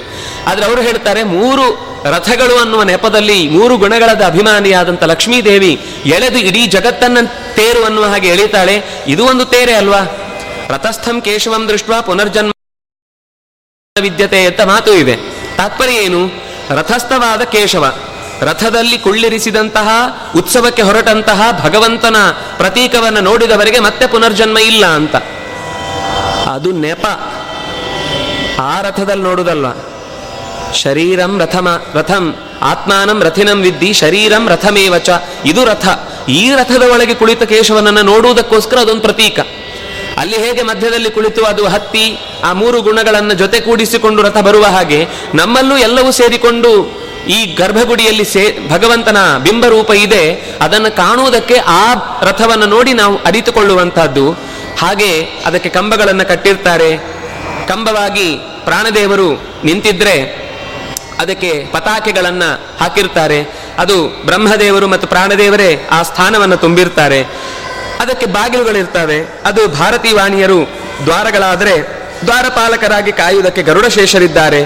ಛತ್ರ ಚಾಮರವಾಗಿ ಷಣ್ಮಹಿಷಿಯರು ಅದರ ಎದುರುಗಡೆ ಉತ್ಸವಕ್ಕೆ ಅಂತಂದಾಗ ತೋರಣಗಳಿರ್ತವೆ, ಕೆಲವು ಚಿಹ್ನೆಗಳುಳ್ಳಂತಹ ಪತಾಕೆಗಳಿರ್ತವೆ. ಇದೆಲ್ಲವೂ ಕೂಡ ಆಯಾ ಭಗವಂತನ ಮಹಿಷಿಯರೆಲ್ಲರೂ ಸೇರಿಕೊಂಡು ಭಗವಂತನ ಸೇವೆಗೆ ತಮ್ಮನ್ನು ತಾವು ತೊಡಗಿಸಿಕೊಂಡಿರ್ತಾರೆ. ಇದು ಅರ್ಥ ಆಗಿ ನಾವು ಉತ್ಸವವನ್ನು ನೋಡುವಾಗ ಸಿಗುವ ಆನಂದ. ಏನೋ ಸುಮ್ಮನೆ ಆ ಕಡೆಯಿಂದ ಈ ಕಡೆಯಿಂದ ಇಷ್ಟು ವಾದ್ಯ, ಗಲಾಟೆ, ಗೌಜು, ಒಂದಿಷ್ಟು ಜನ, ಎಲ್ಲ ಜನ ನೋಡ್ಲಿಕ್ಕೆ ಬರ್ಲಿಕ್ಕೆ ಆಗುತ್ತೆ ಅಂತ ಮತ್ತೊಂದಿಷ್ಟು ಜನ. ದೇವರನ್ನು ನೋಡುದಲ್ಲ. ನಿನ್ನ ನೋಡ ಬಂದ ಬಂದಿಲ್ಲವೋ ಅಂತ ಹೇಳುವವರೊಬ್ರಾದ್ರೆ ನಿನ್ನನ್ನು ನೋಡ್ಲಿಕ್ಕೆ ಬಂದೇ ಇಲ್ವೋ? ನಾವು ಬಂದದ್ದೇ ವ್ಯಾಪಾರ ಮಾಡಲಿಕ್ಕೆ. ಏನೋ ಒಂದಿಷ್ಟು ಹೊಸ ಅಂಗಡಿಗಳು ಬಂದಿರುತ್ತೆ, ಒಂದಿಷ್ಟು ಸಾಮಾನು ಸಿಗುತ್ತೆ. ಅನ್ನೋದಕ್ಕೋಸ್ಕರ ಬಂದಿರ್ತೇನೆ ಅಂತ ಹೇಳೋರು ಸೇರಿಕೊಂಡು, ಒಟ್ಟು ಎಲ್ಲರೂ ಬಂದು ಸೇರ್ಕೊಂಡಿರ್ತಾರೆ. ಆದರೆ ಅಲ್ಲಿ ಎಲ್ಲ ದೇವತೆಗಳು ಬಂದು ನೆಲೆಸಿದ್ದಾರೆ ಅನ್ನುವ ನೆಪ್, ನೆನಪಾಗಿ ನಾವು ಆ ದರ್ಶನವನ್ನು ಮಾಡಿದರೆ ಸಿಗುವ ಸುಖವೇ ಬೇರೆ ಅಂತ ಹೇಳ್ತಾ ಅದು ನಾಲ್ಕು ದಿಕ್ಕುಗಳಲ್ಲೂ ಕೂಡ ಪ್ರದಕ್ಷಿಣೆ ಹಾಕಿಕೊಂಡು, ಅಂದ್ರೆ ರಥಬೀದಿ ಅಂತ ಅನ್ನೋದು ಕೃಷ್ಣನ ರಥವನ್ನ ತೇರು ಬೀದಿ ಅಂತ ಕರಿತಿದ್ರು. ಆಮೇಲೆ ನಾವು ರಥಬೀದಿ, ಅದು ಇನ್ನೂ ಚೆನ್ನಾಗಿ ಏನಾಯ್ತು? ಕಾರ್ ಸ್ಟ್ರೀಟ್ ಆಗೋಯ್ತು. ನಮ್ಗೆ ಅದು ಸುಂದರವಾದ ಹೆಸರು ಕೇಳಲಿಕ್ಕೆ ಚೆನ್ನಾಗಿರಲ್ಲ. ನಮ್ಗೇನಿದ್ರು ಕೂಡ ಚೆನ್ನಾಗಿ ಒತ್ತಿ ನಾಲಿಗೆಯನ್ನು ಕಚ್ಚಿ ಹೇಳುವ ಶಬ್ದಗಳೇ ಬಹಳ ಇಷ್ಟ ಆಗುತ್ತೆ. ಅಂತಹ ಬೀದಿಯಲ್ಲಿ ಎಲ್ಲ ದಿಕ್ಕುಗಳಲ್ಲೂ ಒಂದೊಂದು ದಿಕ್ ದಿಗಭಿಮಾನಿ ದೇವತೆಗಳು ನಿಂತುಕೊಂಡು ಭಗವಂತನ ಸೇವೆ ಮಾಡ್ತಾರೆ. ಅಷ್ಟಮಠದ ಯತಿಗಳು ಕೂಡ ಇದ್ದ ಸಂದರ್ಭದಲ್ಲಿ ತಾವೇ ಮಠದಿಂದ ಒಳಗಿನಿಂದ ದೀಪವನ್ನು ತಂದು ನಿಂತಲ್ಲೇ ಕೃಷ್ಣನಿಗೆ ಆರತಿಯನ್ನು ಮಾಡಿ ನೈವೇದ್ಯ ಇದ್ರೆ ನೈವೇದ್ಯವನ್ನು ಕೊಟ್ಟು ಶ್ರೀಪಾದರಿಂದ ಅನುಜ್ಞೆಯನ್ನು ಪಡೆದು ಕೆಲವೊಂದು ಸರ್ತಿ ಒಂದು ಪ್ರದಕ್ಷಿಣೆ ಬರುವುದು ಬರ್ತಾರೆ. ಇಲ್ಲ ಅಂದ್ರೆ ಅವರು ಹೊರಡುವುದಿತ್ತು ಅಂತಂದ್ರೆ ಅದಕ್ಕೋಸ್ಕರ ಕಾದು ನಿಂತು ಪೂಜೆ ಮುಗಿದ ನಂತರ ಹೊರಟು ಹೋಗ್ತಾರೆ. ಹೀಗೆ ಎಂಟು ದಿಕ್ಕುಗಳಲ್ಲಿ ಅಷ್ಟ ಮಹಿಷಿಯರ ಹಾಗೆ ಕಾಯುವ ಯತಿಗಳಿರ್ತಾರೆ. ಎಂಟು ದಿಕ್ಕುಗಳ ಅಭಿ, ಅಭಿಮಾನಿ ದೇವತೆಗಳಾದಂತಹ ದಿಕ್ಪಾಲಕರು ಇರ್ತಾರೆ. ಹೀಗೆ ಅವರು ಕಣ್ಣುಗಳಿಂದ ಎಷ್ಟು ನೋಡಿದರೂ ಅದ್ಭುತ ಅಂತ ಅನ್ನಿಸುವಂತಹ ಈ ದಿವ್ಯವಾದ ರೂಪಕ್ಕೆ ನಾವು ಎಷ್ಟು ಶರಣಾದರೂ ಕಮ್ಮಿ ಅಂತ. ಆದರೆ ಇಲ್ಲೊಂದು ನೆನಪಿಸಿಕೊಳ್ಳುವ ಪ್ರಸಂಗ ಏನು ಅಂತಂದ್ರೆ ಲಕ್ಷದೀಪಾರಾಧನೆಯ ಪ್ರಸಂಗವನ್ನು ನೆನಪಿಸಿಕೊಳ್ತಾರೆ. ಇದು ವಾದಿರಾಜರದ್ದೇ ಕಲ್ಪನೆ. ಇದೊಂದು ಬಹಳ ಅದ್ಭುತವಾದ ಕಲ್ಪನೆ. ಯಾಕೆಂದ್ರೆ ಕಾರ್ತಿಕ ಅಂತ ಅನ್ನೋದು ಸಾಮಾನ್ಯ ಮಳೆಗಾಲ ಮುಗಿದು ಶರತ್ಕಾಲ ಬರುವ ಸಮಯ. ಅಂದ್ರೆ ಚಳಿ ಆರಂಭ ಆಗುವ ಸಮಯ. ಆಕಾಶ ಎಲ್ಲ ನೀಲಿಗಟ್ಟಿರುತ್ತೆ. ಮೋಡ ಎಲ್ಲ ಚದುರಿ ಹೋಗಿ ಇದ್ರೂ ಬಿಳಿ ಮೋಡ ಇರುತ್ತೆ ಹೊರತು ಕಪ್ಪಾದ ಮೋಡ ಸಿಗುವುದಿಲ್ಲ. ಅಂದ್ರೆ ಆಕಾಶ ಧರೆಗೆ ತನ್ನ ಎಲ್ಲಾ ನೀರನ್ನು ಹರಿಸಿ ಆಗಿ ಸ್ವಚ್ಛವಾಗಿ ಕೂತಿರುತ್ತೆ. ಮುಂದಿನ ಟರ್ಮ್ ಬರಬೇಕಲ್ಲ, ಮತ್ತೆ ಮಳೆಗಾಲಕ್ಕೆ. ಅದಕ್ಕೆ ಸಿದ್ಧತೆ ಶುರುವಾಗ್ಬೇಕು ಇಲ್ಲಿಂದ. ನಾವು ಅನ್ಕೊಳ್ತೇವೆ ಒಂದು ನಿಮಿಷ, ಒಂದು ಸೆಕೆಂಡಿಗೆ ಫ್ಲಶ್ ಮಾಡಿ, ಒಂದೇ ಸರ್ತಿಗೆ ನೀರನ್ನು ನಾವು ವೇಸ್ಟ್ ಮಾಡ್ತೇವೆ. ಅದರದ್ದು ಪ್ರಕೃತಿಯಲ್ಲಿ ರೀಸೈಕಲ್ ಆಗಲಿಕ್ಕೆ ಎಂಟು ತಿಂಗಳು ಬೇಕು. ನೀರು ಭೂಮಿಯಲ್ಲಿ ಇಳಿದದ್ದು, ಅದು ಮತ್ತೆ ಆವಿಯಾಗಿ ಆಕಾಶದಲ್ಲಿ ಮೋಡದ ಸ್ವರೂಪದಲ್ಲಿ ಸೇರಿಕೊಂಡು, ಆ ಮೋಡ ಘನೀಭವಿಸಿ, ಅದು ಅಂತಹ ಮೋಡಗಳು ಅನೇಕ ಸೇರಿಕೊಂಡು ಪ್ರಕೃತಿಯ ವಾತಾವರಣದ ಟೆಂಪರೇಚರ್ ಕಮ್ಮಿ ಆದಾಗ, ಬೆಟ್ಟಗಳು, ಮರಗಳು ಅಂತ ಒಂದಿಷ್ಟು ಇದ್ದಾಗ ಅಲ್ಲಿ ಮಳೆ ಸುರಿಯುವುದು ಸುಲಭ ಆಗುತ್ತೆ.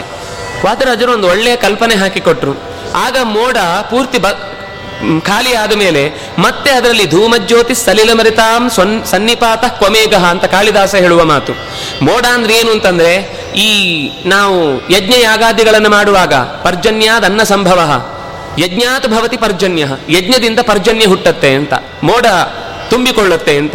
ಅಂದ್ರೆ ಅದರಲ್ಲಿ ಬರುವ ಹೊಗೆ ಅಂತ ಅನ್ನೋದು ಆಕಾಶದಲ್ಲಿರುವ ಮೋಡಕ್ಕೆ ತುಂಬಿಕೊಂಡ್ರೆ ನೀರನ್ನು ಹೀರುವ ಶಕ್ತಿ ಬರುತ್ತೆ. ನೀರನ್ನು ಉಳಿಸಿಕೊಳ್ಳುವ ಶಕ್ತಿ ಬರುತ್ತೆ. ಹಾಗೆ ಶಕ್ತಿ ಬರಲಿ ಎನ್ನುವ ದೃಷ್ಟಿಯಿಂದ ಎಳ್ಳೆಣ್ಣೆಯಿಂದ ದೀಪವನ್ನ ಲಕ್ಷ ಹಚ್ಚಿದಾಗ ಅಷ್ಟು ಹೊಗೆ ಬರುತ್ತಲ್ವಾ? ನಾವು ಇವತ್ತು ಪರಿಸರವಾದಿಗಳು ಅಂತ ಮಾತಾಡುವವರೆಲ್ಲ ಬೇರೆ ಅನ್ಯಾಯಗಳಿಗೆ ಯಾರು ಮಾತಾಡುವುದಿಲ್ಲ ಕ್ರಿಸ್ಮಸ್ ಟೈಮಲ್ಲಿ ನಾವು ಪಟಾಕಿ ಹೊಡೆದ್ರೆ ಅದು ಪ ಯಾವುದೇ ರೀತಿಯಾದ ದೋಷ ಅಲ್ಲ. ದೀಪಾವಳಿಗೆ ಪಟಾಕಿ ಹೊಡೆದ್ರೆ ಮಾತ್ರ ಪರಿಸರ ಮಾಲಿನ್ಯ ಆಗುತ್ತೆ. ನಮ್ಮ ಎಂತ ಒಂದು ದುರ್ಬುದ್ಧಿ ಅಂತಂದ್ರೆ, ನಾವು ಕೂಡ ಒಪ್ಕೊಂಡ್ಬಿಡ್ತೇವೆ, ಏ, ಹೌದು ಕರೆಕ್ಟ್ ಅವ್ರು ಹೇಳಿದ್ದು ಅಂತ. ಪಟಾಕಿ ಬಿಟ್ಟು ಜಾಸ್ತಿ ಮಾಡಬೇಕು ಅಂತ ಹೇಳ್ತಾ ಇಲ್ಲ ನಾನು. ಅದು ಎಲ್ರಿಗೂ ಸಮಾನ ಅಲ್ವಾ? ಆದರೆ ಈ ವಿಷಯದಲ್ಲಿ ಮಾತ್ರ ಖಂಡಿತ ಹಾಗೆ ಅರ್ಥವೇ ಅಲ್ಲ. ಆದರೆ ಬಳಸುವ ಎಣ್ಣೆಯನ್ನು ನಾವು ಎಳ್ಳೆಣ್ಣೆಯನ್ನೇ ಬಳಸಬೇಕು ಅನ್ನೋದು ಒಂದು ಸತ್ಯ. ಯಾಕಂದ್ರೆ ಯಾವತ್ತೂ ಕೂಡ ಅದರಿಂದ ಹುಟ್ಟಿದ ಹೊಗೆ ಏನಿದೆ, ಅದು ಪರಿಸರಕ್ಕೆ ಮಾರಕ ಅಲ್ಲವೇ ಅಲ್ಲ. ಅದು ಮತ್ತಷ್ಟು ಮೋಡ ಕಟ್ಟುವುದಕ್ಕೆ ಸಹಾಯ ಮಾಡುತ್ತೆ ಹೊರತು ನಾವು ಈ ಕಾರ್ಖಾನೆಗಳನ್ನು ಬಂದ್ ಮಾಡಲಿ ಹಾಗಾದ್ರೆ? ಎಷ್ಟು ಹೊಗೆ ಉಗುಳುತ್ತೆ, ಎಷ್ಟು ಪರಿಸರವನ್ನು ಹಾಳು ಮಾಡ್ತಾ ಇದೆ? ಅದೆಲ್ಲ ನಾವು ಪರವಾನಿಗೆ ಕೊಟ್ಟು ನಮ್ಗೆ ಅದ್ರಲ್ಲಿ ದುಡ್ಡು ಬರುತ್ತೆ. ಇದು ಅಂತ ಅಂದ್ರೆ ಇದರಿಂದ ಏನು ನಂಬಿಕೆ? ಇದನ್ನು ಯಾಕೆ ಒಪ್ಪಬೇಕು ನೀವು ನಂಬುದನ್ನು ನಾವು ಯಾಕೆ ಒಪ್ಕೋಬೇಕು? ನಮಗೇನಾದರೂ ಕಿಸೆಗೆ ಅಥವಾ ಬ್ಯಾಂಕಿಗೆ ಗಿಟ್ಟತ್ತೆ ಅಂದ್ರೆ ನಾವು ಯೋಚಿಸಬೇಕು ಅಂತ. ಆದ್ರೆ ವಾದರಾಜರು ಹಾಕಿಕೊಟ್ಟ ಆ ಲಕ್ಷದೀಪದ ಕಲ್ಪನೆ, ಆ ಸುತ್ತಲೂ ನಡೆಯುವಂತಹ ಅನೇಕ ದೇವಸ್ಥಾನಗಳಲ್ಲಿ ಇವತ್ತಿಗೂ ಲಕ್ಷದೀಪದ ಆರಾಧನೆ ಆಗುತ್ತೆ. ಹಾಗೆ ಆಗೋದ್ರಿಂದ ಮೋಡ ಕಟ್ಟತ್ತೆ, ಮುಂದಿನ ಮಳೆಗಾಲಕ್ಕೆ ಒಂದು ಪೂರ್ವ ಸಿದ್ಧತೆ ಅದು. ಆರಾಧನೆ ದೀಪದ ಆರಾಧನೆ ಆಯಿತು ದೀಪದ ಬಗ್ಗೆ ನಾವು ಎಷ್ಟು ಯೋಚಿಸಿದ್ರೂ ಅದೊಂದು ಅದ್ಭುತವಾದ ಸಂಗತಿ. ದೀಪ ಅನ್ನೋದು ದೇವರನ್ನ ಇದೆ ಅಂತ ನಂಬಲಿಕ್ಕೆ ಒಂದು ಸುಂದರವಾದ ದೃಷ್ಟಾಂತ. ತೇಜೋ ವಾರಿ ಮೃದಾಂ ಯಥಾ ವಿನಿಮಯ ಯತ್ರ ತ್ರಿಸರ್ಗೋ ಮೃಷ ಅಂತ ಭಾಗವತ ಕೂಡ ಹೇಳಬೇಕಾದ್ರೆ ದೇವರನ್ನ ಪೂರ್ಣಮತಃ ಪೂರ್ಣಮಿದಂ. ಒಂದು ದೀಪದಿಂದ ಇನ್ನೊಂದು ದೀಪವನ್ನು ಹಚ್ಚಿದಾಗ ಮೊದಲ ದೀಪದ ಬೆಳಕು ಕಮ್ಮಿಯಾಗದೆ ಇನ್ನೊಂದು ದೀಪದಲ್ಲಿ ಹೊತ್ತಿಕೊಳ್ಳುತ್ತೆ. ದೇವರು ಒಂದು ಅವತಾರದಿಂದ ಇನ್ನೊಂದು ಅವತಾರ ತಗೊಂಡ ಅಂದ್ರೆ ಇಲ್ಲಿದ್ದೊಂಚೂರು ಖರ್ಚಾಗಿ ನನ್ನ ಕಿಸೆಯಲ್ಲಿ ನೂರು ರೂಪಾಯಿದಂತೆ ಕೊಟ್ರೆ ನನ್ನ ಕಿಸೆ ಖಾಲಿ. ದೇವರದ್ದು ಒಂದು ರೂಪದಿಂದ ಇನ್ನೊಂದು ರೂಪ ಬಂತು ಅಂದ್ರೆ ಇದು ಖಾಲಿ ಅಲ್ಲ, ಇದು ಪೂರ್ಣ ಇದು ಪೂರ್ಣ. ಅದನ್ನ ಅರ್ಥ ಮಾಡಿಸುವುದು ನಮಗೆ ಒಂದೇ ಒಂದು ಉದಾಹರಣೆ, ಅದು ದೀಪ. ಹಾಗಾಗಿ ಆ ದೀಪದಿಂದ ಲಕ್ಷ ಭಗವಂತನ ರೂಪಗಳು ಲಕ್ಷ ಭಗವಂತನ ಚಿಂತನೆ ಮಾಡಲಿಕ್ಕೆ ಬೇಕಾದ ಬೆಳಕು ನೀಡುವಂತಹ ಅಜ್ಞಾನವನ್ನು ಕಳೆಯುವ ಚಿಂತನೆ ಅಂತ ಯೋಚಿಸಿದಾಗ ಲಕ್ಷದೀಪ ಬಹಳ ಆನಂದವನ್ನು ನೀಡುವ, ಪ್ರಾಕೃತಿಕವಾಗಿಯೂ ಆನಂದ, ಸಾಂಸ್ಕೃತಿಕವಾಗಿಯೂ ಆನಂದ, ಕಣ್ಣಿಗದು, ತ್ರಾಟಕದ ಪರಿಹಾರವನ್ನು ಕೊಡುತ್ತೆ. ಕಣ್ಣಿನ ದೋಷ ಇದ್ದಾಗ ನಿರಂತರ ಬೆಳಕಿನ ಪುಂಜವನ್ನು ಒಂದು ಒಂದು ಸುಮಾರು ಏನಿಲ್ಲ ಅಂದ್ರೆ ಒಂದು, ಒಂದೂವರೆ ಗಂಟೆ ಆ ದೀಪವನ್ನ ನೋಡ್ತಾ ಜನ ಓಡಾಡ್ತಾ ಇರ್ತಾರೆ. ಅದರಿಂದಾಗಿ ಕಣ್ಣಿನ ದೋಷಗಳು ಪರಿಹಾರ ಆಗುತ್ತೆ. ಹೀಗೆ ಲಕ್ಷದೀಪದ ಸುಂದರವಾದ ಕಲ್ಪನೆಯನ್ನು ಕೊಟ್ಟ ಆ ವಾದಿರಾಜರು ಕಲ್ಪಿಸಿದ ದೀಪದ ಆರಾಧನೆ ಕಣ್ಣಿಗೆ ಎಷ್ಟು ಎಷ್ಟು ನೋಡಿದರೂ ಅದು ಮತ್ತಷ್ಟು ಮತ್ತಷ್ಟು ನೋಡಲೇಬೇಕು ಅಂತ ಅನಿಸುವ ಅದ್ಭುತ ಅಂತ ನೆನಪಿಸಿಕೊಳ್ತಾರೆ. ಅಂಗಳದ ಬೀದಿಗೆ ಶ್ರೀಹರಿ ಜಡ ಸಂಭವರಿಂದೊಡಗೂಡಿ ಸಡಗರದಿ ತೇರಿನಲಿ ಮೆರೆಯುತ್ತ ಮೃಡರಿಂದ ಸೇವೆಗೊಳಿಸುತ್ತಲೇ ಅಡಿಗಳಿಗೆ ಹರಿದಾಸರೆಲ್ಲರೂ ಪಿಡಿದು ತಂಬೂರಿ ತಾಳಗಳ ದಮ್ಮಡಿಯ ನುಡಿಸುತ್ತಾ ಹಾಡಿ ಪಾಡುವರಡಿಗಳಿಗೆ ಅಭಿನಮಿಸುತ್ತ ಅಭಿವಂದಿಸುತ್ತಾನ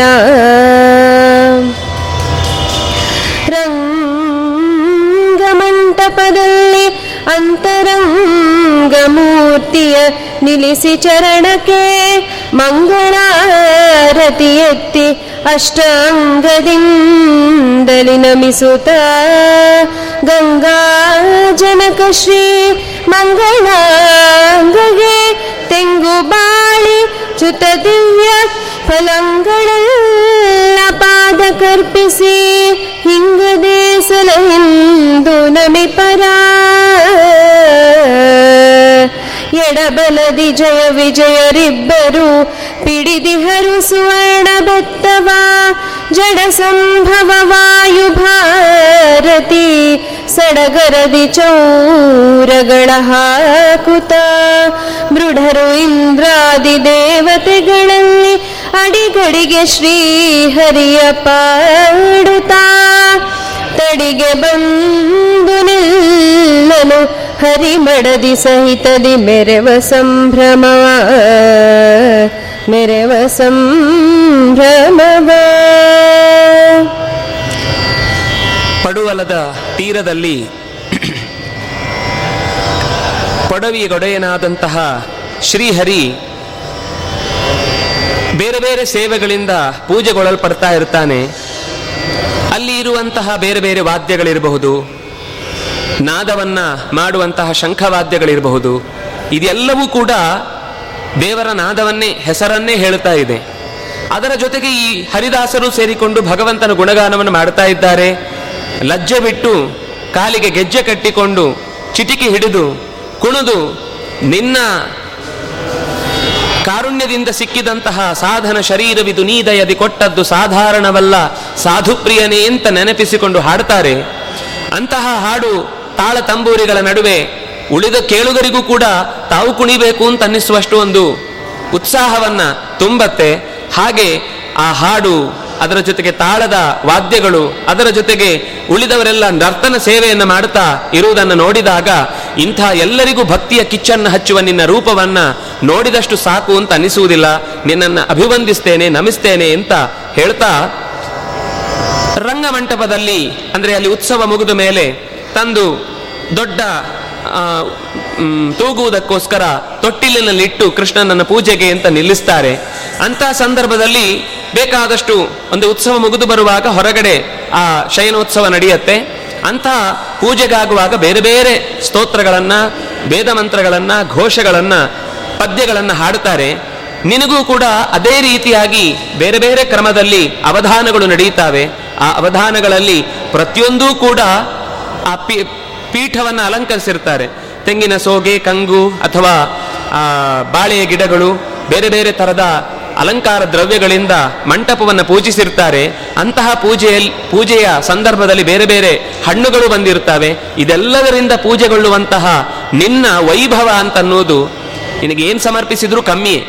ನಮ್ಮ ಪೂಜೆಯ ತಾತ್ಪರ್ಯ ಏನು ಅಂತಂದ್ರೆ, ನಮ್ಮ ಹತ್ರ ಏನಿದೆಯೋ ಅದನ್ನು ಕೊಟ್ಟು ನಿನ್ನನ್ನು ಪೂಜಿಸ್ತೇವೆ ಅಂತ ಅನ್ನೋದು ತಾತ್ಪರ್ಯ. ನಿನಗೆ ಇಷ್ಟು ಕೊಟ್ಟದ್ರಿಂದಾಗಿ ನಮ್ಮ ಕೈಂಕರ್ಯ ಮುಗಿಯಿತು ಕರ್ತವ್ಯ ಮುಗಿಯಿತು ನಿನ್ನ ಋಣ ತೀರಿಸಿಬಿಟ್ಟೆವು ಅನ್ನುವ ಭಾವ ಅಲ್ಲ ಅದು. ಹಾಗಾಗಿ ಎಷ್ಟು ಸಾಧ್ಯವೋ ಅಷ್ಟು ಒಳ್ಳೆಯ ವಸ್ತುಗಳನ್ನೇ ನನಗೆ ಒಪ್ಪಿಸುವುದು ಅಂತ ಅನ್ನೋದು ನಮ್ಮ ಧರ್ಮ. ಅದರಂತೆಯೇ ಅಲ್ಲಿ ಅಂತಹ ಎಲ್ಲ ಪದಾರ್ಥಗಳು ಭಗವಂತನ ನಿವೇದಿಗೆ, ನಿವೇದನೆಗೆ ಮುಡಿಪಾಗಿಟ್ಟಿವೆ. ಪೂಜೆಗೆ ಅಂತ ಆ ಸಂದರ್ಭದಲ್ಲಿ ಬರುವಂತಹ ಕರ್ತೃಗಳೆಲ್ಲ, ಸೇವಾ ಕರ್ತೃಗಳಿಗೆಲ್ಲ ದೇವರ ಎಡಬಲದ ಸೇವೆಯನ್ನು ಹಾಗೆ ಕೈಯಲ್ಲಿ ಕೆಲವೆಲ್ಲ ಬಂಗಾರದ, ಬೆಳ್ಳಿಯ, ಕಡ ಕಡಗೋಲುಗಳನ್ನು ಕೊಟ್ಟಿರ್ತಾರೆ. ಅಂದ್ರೆ ಅವರು ನಾವು ದೇವರ ಸೇವೆ ಇವತ್ತು ನಿಮ್ಮ ಜೊತೆಗಿರ್ತೇವೆ ಅಂತ. ಅದು ಕೊನೆಗೆ ಅಷ್ಟೇ ಹಿಡ್ಕೊಳ್ಳೋದು ಮಾತ್ರ ತಾತ್ಪರ್ಯ ಅಲ್ಲ ಅದು. ಆ ನಿರಂತರ ಆ ಪೂಜೆಯಲ್ಲಿ ತಾವು ಪಾಲ್ಗೊಂಡು ದೇವರ ಸೇವೆಗೆ ನಮಗೊಂದು ಅವಕಾಶ ಸಿಕ್ಕಿದೆ ಅಂತ ಅಡಿಗಡಿಗೆ ಭಗವಂತನ ಪಾಡುತ್ತಾ ಅಲ್ಲಿ ಬಂದ ನಿಂತ ಎಲ್ಲ ಹಿರಿಯರು, ಭಕ್ತರು ಸೇರಿಕೊಂಡು ಲಕ್ಷ್ಮಿಯೊಡನೆ ಸೇರಿದ ನಾರಾಯಣನ ಆ ವೈಭವ ಎರಡನ್ನ ಜೋಡಿಸಿ ಹೇಳಿದರು. ಭೈಷ್ಮೀ ಮಧ್ವಕರಾರ್ಚಿತಂ ಅನ್ನೋದು ಒಂದು ರೀತಿ ಆದರೆ ಸತ್ಯ ಸಮೇತಂ ರುಕ್ಮಿಣಿ ಮತ್ತು ಸತ್ಯಭಾಮಿಯ ಜೊತೆಗೆ ಕೂಡಿಕೊಂಡ ನಾರಾಯಣನನ್ನ, ಲಕ್ಷ್ಮೀ ನಾರಾಯಣನನ್ನ ನೆನಪಿಸಿಕೊಳ್ತಾ ಅಂತಹ ರೂಪ ಅನ್ನೋದು ಮೆರೆದಷ್ಟು ಮೆರೆದಷ್ಟು ಚಂದ ಅನ್ನೋದನ್ನ ಹೇಳ್ತಾ ಇದ್ದಾರೆ. ಸರ್ಪಶಾಯಿ ಶ್ರೀ ಲಕ್ಷ್ಮೀಪತಿ ಕೃಷ್ಣ ತೆಪ್ಪದೋಳು. ಶ್ರೀ ಅಜಭವಾದ್ಯರಿಂದ ಪುತಲಿ. ಶ್ರೀ ಮಧ್ವ ಸರೋವರ ಅಪ್ಪುವಿನಲ್ಲಿ ವಿಹರಿಸಲು ಕಪ್ಪಗಳ ಭಕ್ತಿಯಿಂದ ಕೊಡುವರು ದಿಕ್ಪಾಲಕ ದೇವತೆಗಳು. ಕಂದರ್ಪ ಶರಗಳ ಗಗನ ವ್ಯಾಪಿಸಿಪ್ಪುದು. ನೋಡಿ ಸಂಭ್ರಮದಿನ.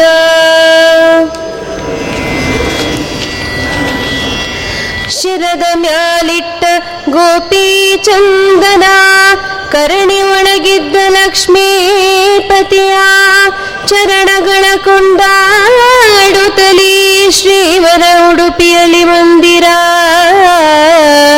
ವಿರಚಿಸಿ ಗುರು ಮಧ್ವರಾಯರು ಶಿರಸಹಿತ ಶ್ರೀಕೃಷ್ಣ ಮೂರ್ತಿಯ ಸ್ಥಿರವಾಗಿ ನಿಲ್ಲಿಸಿದರು. ಮಧ್ವ ಸರೋವರ ತೀರದಲ್ಲಿ ಹರುಷದಿ. ಅನಂತೇಶ್ವರನ ಗುಡಿಯ ಒಳಗೆ ಅನಂತ ರೂಪಾತ್ಮಕನ ಗುಣಗಳು. ಘನತನದ ವೇದದ ಪಾಠವ ಅನಂತ ಶಿಷ್ಯರಿಗುರುಹಿದ ಆನಂದ ತೀರ್ಥರು ಕುಳಿತ ಸ್ಥಳಕ್ಕೆ ಆನಂದದಲ್ಲಿ ನಮನವ ಮಾಡೇ ಜನನ ಮರಣವ ದೂರ ಮಾಡಿ ಹೃಜ್ಜನಗಳು ಶ್ರೀಹರಿಯ ತೋರ್ದರು ಶ್ರೀಹರಿಯ ತೋರ್ದರು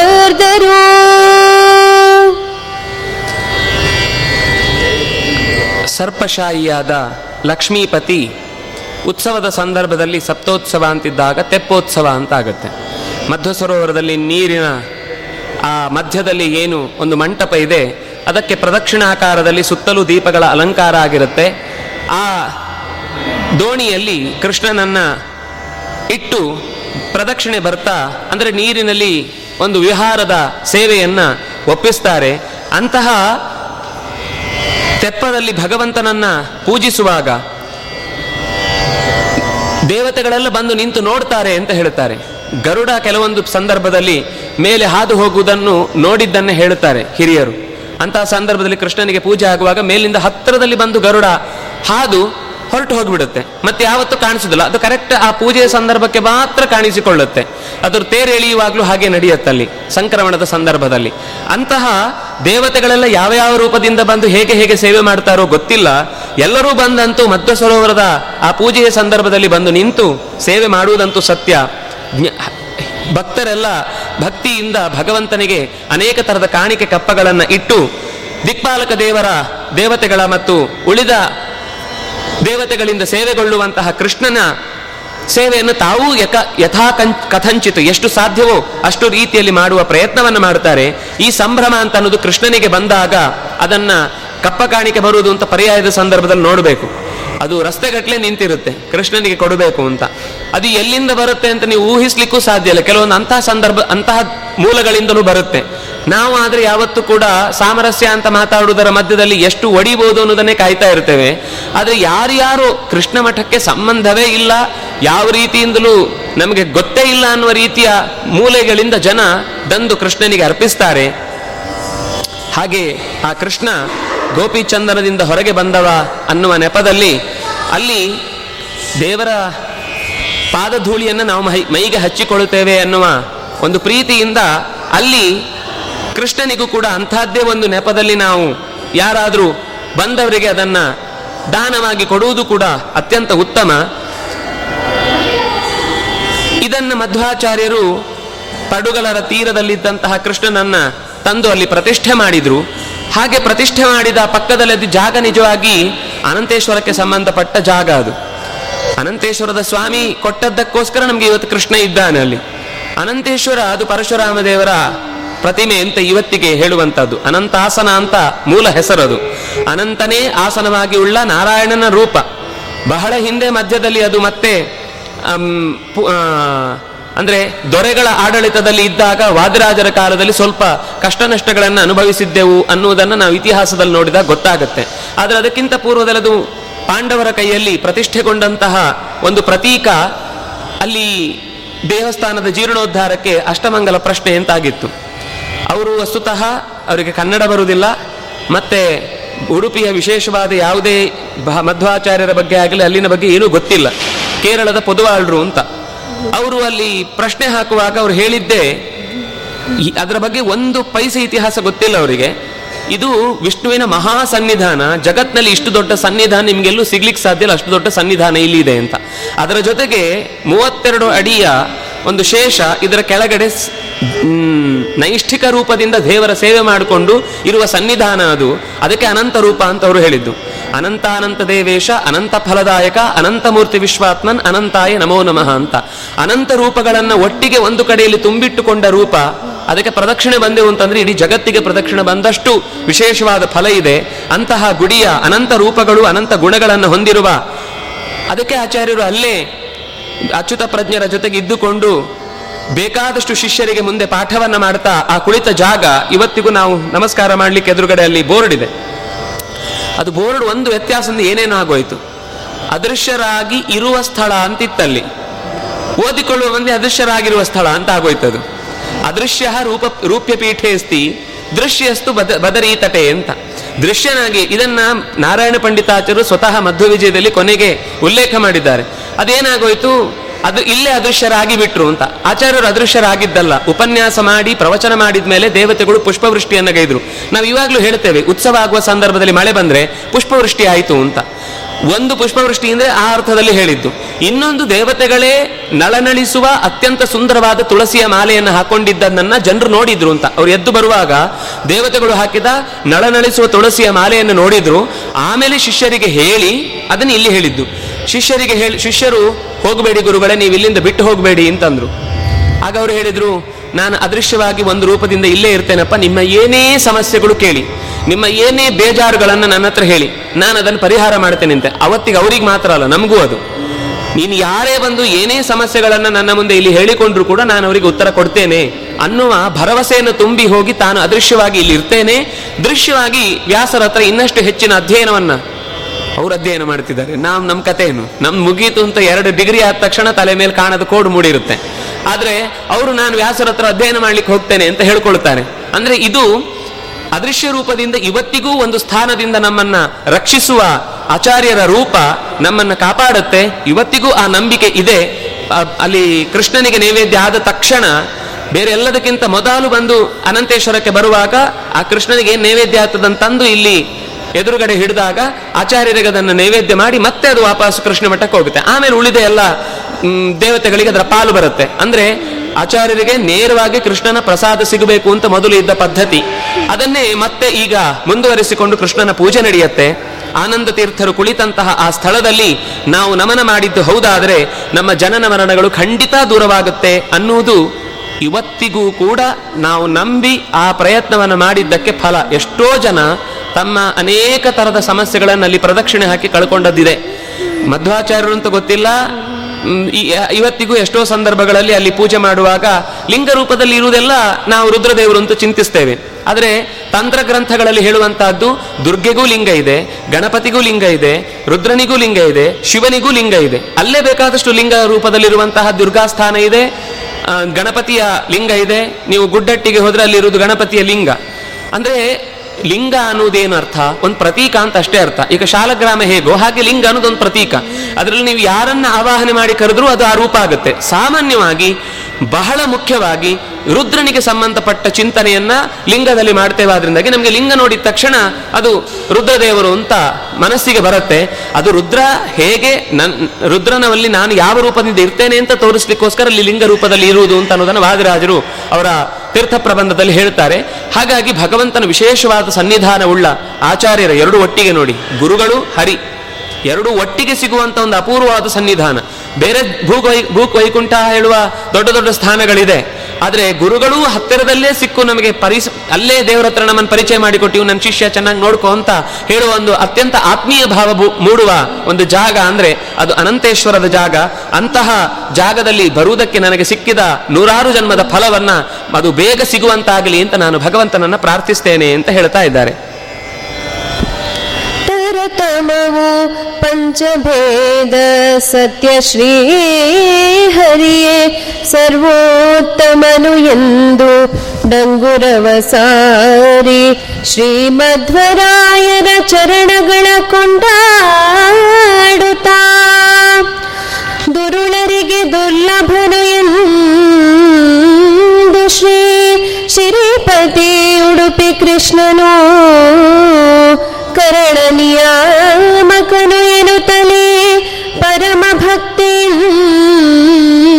दतुति पाहि मां श्रीलक्ष्मीनारायण पाहि विश्वष्टादिरूपने।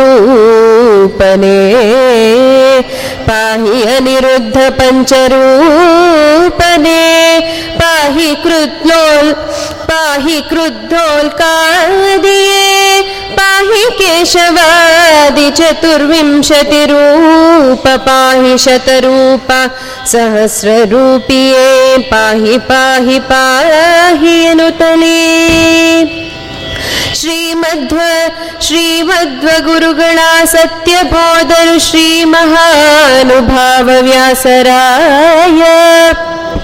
श्रीमन्त्रालयदल्लि ಪಾಹಿ ಪಾಹಿ ಎನ್ನುತ್ತಲೇ ಶ್ರೀಮಧ್ವ ಶ್ರೀಮಧ್ವ ಗುರುಗಳ ಸತ್ಯಬೋಧರು ಶ್ರೀ ಮಹಾನುಭಾವ ವ್ಯಾಸರಾಯ ಶ್ರೀಮಂತ್ರಾಲಯದಲ್ಲಿ ಮೆರೆವ ಸ್ವಾಮಿಗಳ ಮಠದೊಳಗೆ ಇರುವ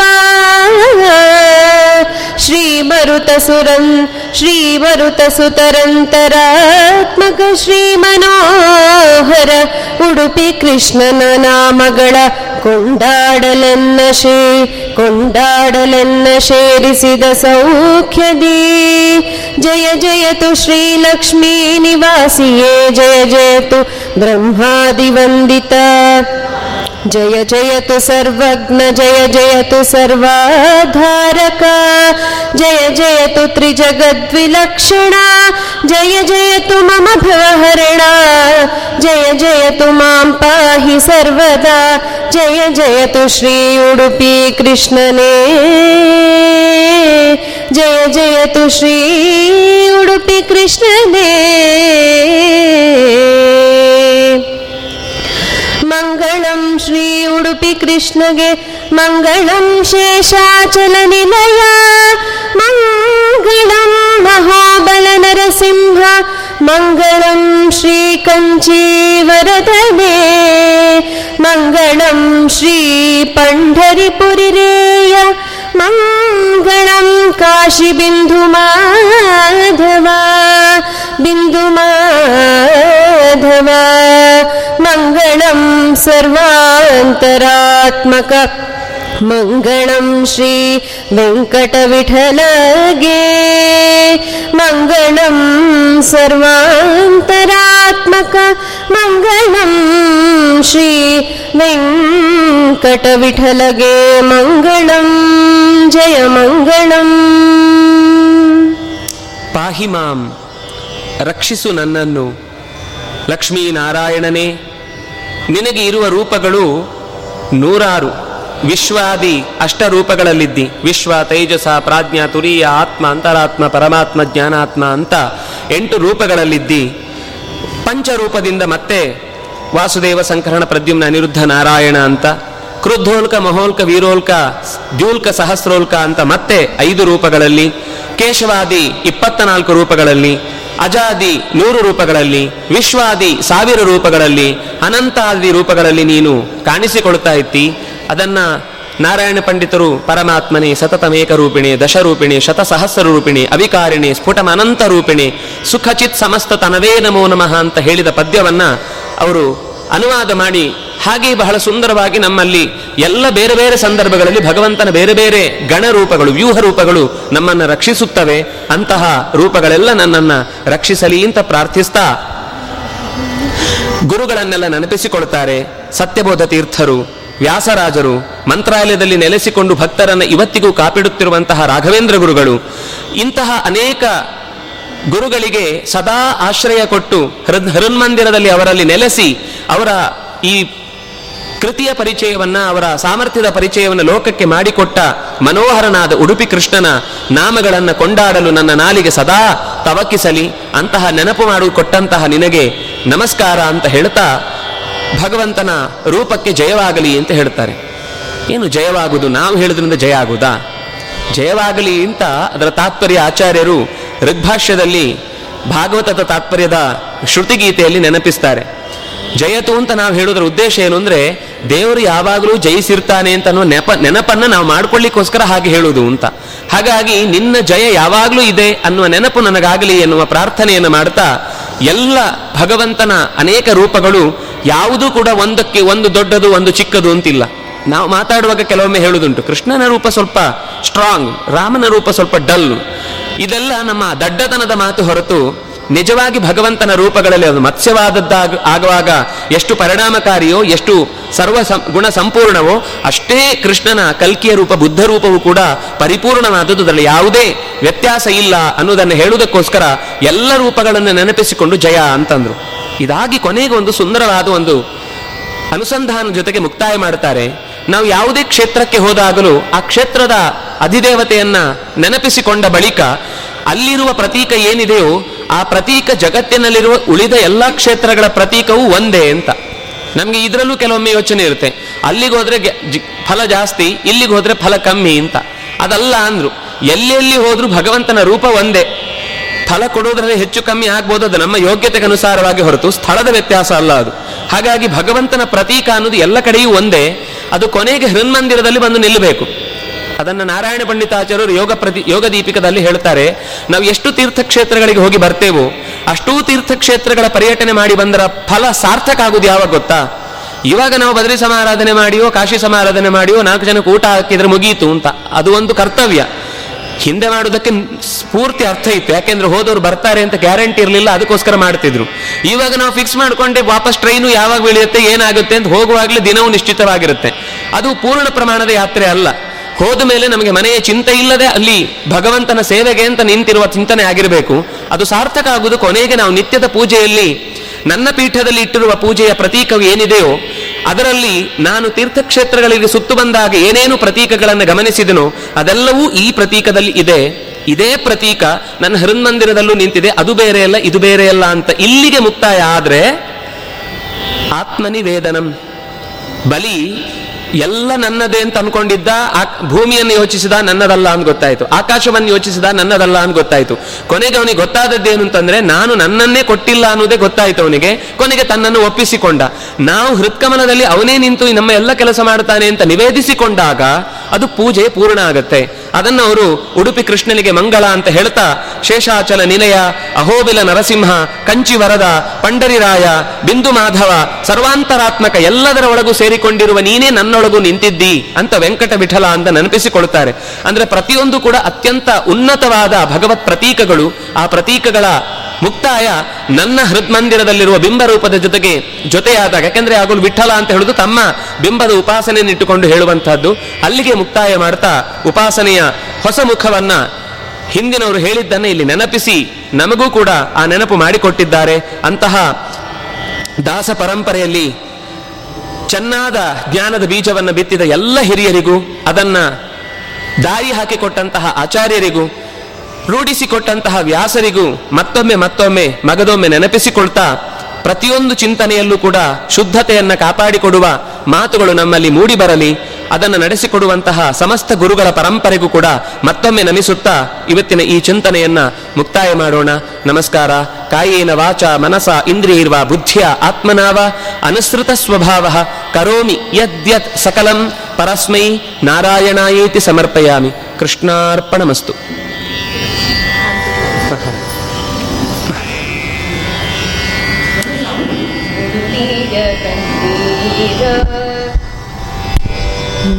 ಉಡುಪಿಯ ಕಂಡೀರ ಉಡುಪಿಯ ಕೃಷ್ಣನ ಕಂಡೀರ ಉಡುಪಿಯ ಕಂಡೀರ ಉಡುಪಿಯ ಕೃಷ್ಣನ ಕಂಡೀರ ಕೃಷ್ಣನ ಕಂಡೀರ ಕೃಷ್ಣನ ಕಂಡೀರ ಕೃಷ್ಣನ ಉಡುಪಿಯ ಕಂಡೀರ ಉಡುಪಿಯ ಕಂಡೀರ ಉಡುಪಿಯ ಕೃಷ್ಣನ ಕಂಡೀರ ಜಗದೊಡೆಯ ಬಂದ ಉಡುಪಿಯಲಿ ನಿಂದ ಪಡುಗಡಲ ದಾರಿಯಿಂದ ಮಿಗಿಲುಂಟೆ ಚಂದ ಕಂಗಳಾನಂದ ಆನಂದ ಕಂದನಿಂದ ನೊಡೆಯ ಬಂದ ಉಡುಪಿಯಲಿ ನಿಂದ ಪಡುಗಡಲ ದಾರಿಯಿಂದ ಮಿಗಿಲುಂಟೆ ಚಂದ ಕಂಗಳಾನಂದ ಆನಂದ ಕಂದನಿಂದ ದ್ವಾರಕೆಯ ವಾಸ ಋಷಿಕೇಶ ಸಾಕೆನಿಸಿತೇನೋ ಈಶಾ ದ್ವಾರಕೆಯ ವಾಸ ಋಷಿಕೇಶ ಸಾಕೆನಿಸಿತೇನೋ ಈಶಾ ದಾರಿಯಲ್ಲಿ ಬಂದೆ ದಾರಿಯಲ್ಲಿ ನಿಂದೆ ನೀ ದಾಟಿ ದೇಶ ದೇಶ ಉಡುಪಿಯ ಕಂಡೀರ, ಉಡುಪಿಯ ಕೃಷ್ಣನ ಕಂಡೀರ. ಕೃಷ್ಣನ ಕಂಡೀರ, ಕೃಷ್ಣನ ಉಡುಪಿಯ ಕಂಡೀರ. ಉಡುಪಿಯ ಕಂಡೀರ, ಉಡುಪಿಯ ಕೃಷ್ಣನ ಕಂಡೀರ. ಕಡಗೋಲು ಕೈಯ ಕಡು ನೀಲಿ ಮೈಯ ಈ ಬಾಲ ರೂಪ ಕಂಡು. ಪೊಡಮೊಡದ ಶಿರವು ಜೋಡಿಸದ ಕರವು ಬರಿ ಹುಲ್ಲು ಮಣ್ಣು ಜೊಂಡು. ಕಡಗೋಲು ಕೈಯ ಕಡು ನೀಲಿ ಮೈಯ ಈ ಬಾಲ ರೂಪ ಕಂಡು. ಪೊಡಮೊಡದ ಶಿರವು ಜೋಡಿಸದ ಕರವು ಬರಿ ಹುಲ್ಲು ಮಣ್ಣು ಜೊಂಡು. ಆ ಮರುಳಾದಳಂತೆ ಗೋಪಿ, ಆ ಮುಗುಳು ನಗೆಗೆ ಆ ನಿಂತ ಬಗೆಗೆ ಮರುಳಾದಳಂತೆ ಗೋಪಿ.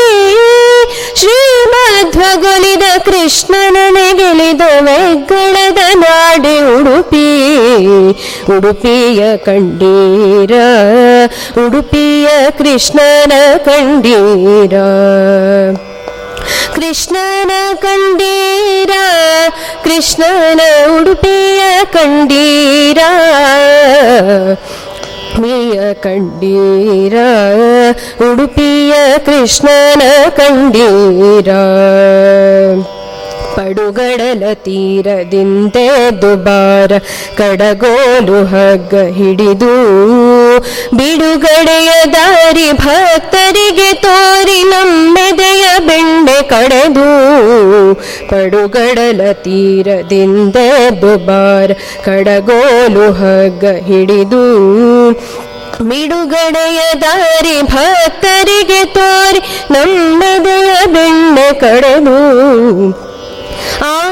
ಆನಂದ ತೀರ್ಥರೀಕರಿಗೆ ಪಾರ್ಥ ಸಾರಥಿಯು ಕರಗಿ ಬಂದು ಆನಂದ ತೀರ್ಥರಿ ತೀರ್ಥರೀಕರಿಗೆ ಪಾರ್ಥ ಸಾರಥಿಯು ಕರಗಿ ಬಂದು ತಾನಿಂತ ಕಲ್ಲಿನಿಂದ ಒಳಗೆ ವೈಕುಂಠವನ್ನು ತಂದು ಆನಂದ ತೀರ್ಥರಿ ಕರೆಗೆ ಪಾರ್ಥ ಸಾರಥಿಯು ಕರಗಿ ಬಂದು ತಾನಿಂದ ಕಲ್ಲಿನೊಳಗಿಂದ ಇಲ್ಲಿ ವೈಕುಂಠವನ್ನು ತಂದು ಉಡುಪಿಯ ಕಂಡೀರ, ಉಡುಪಿಯ ಕೃಷ್ಣನ ಕಂಡೀರ.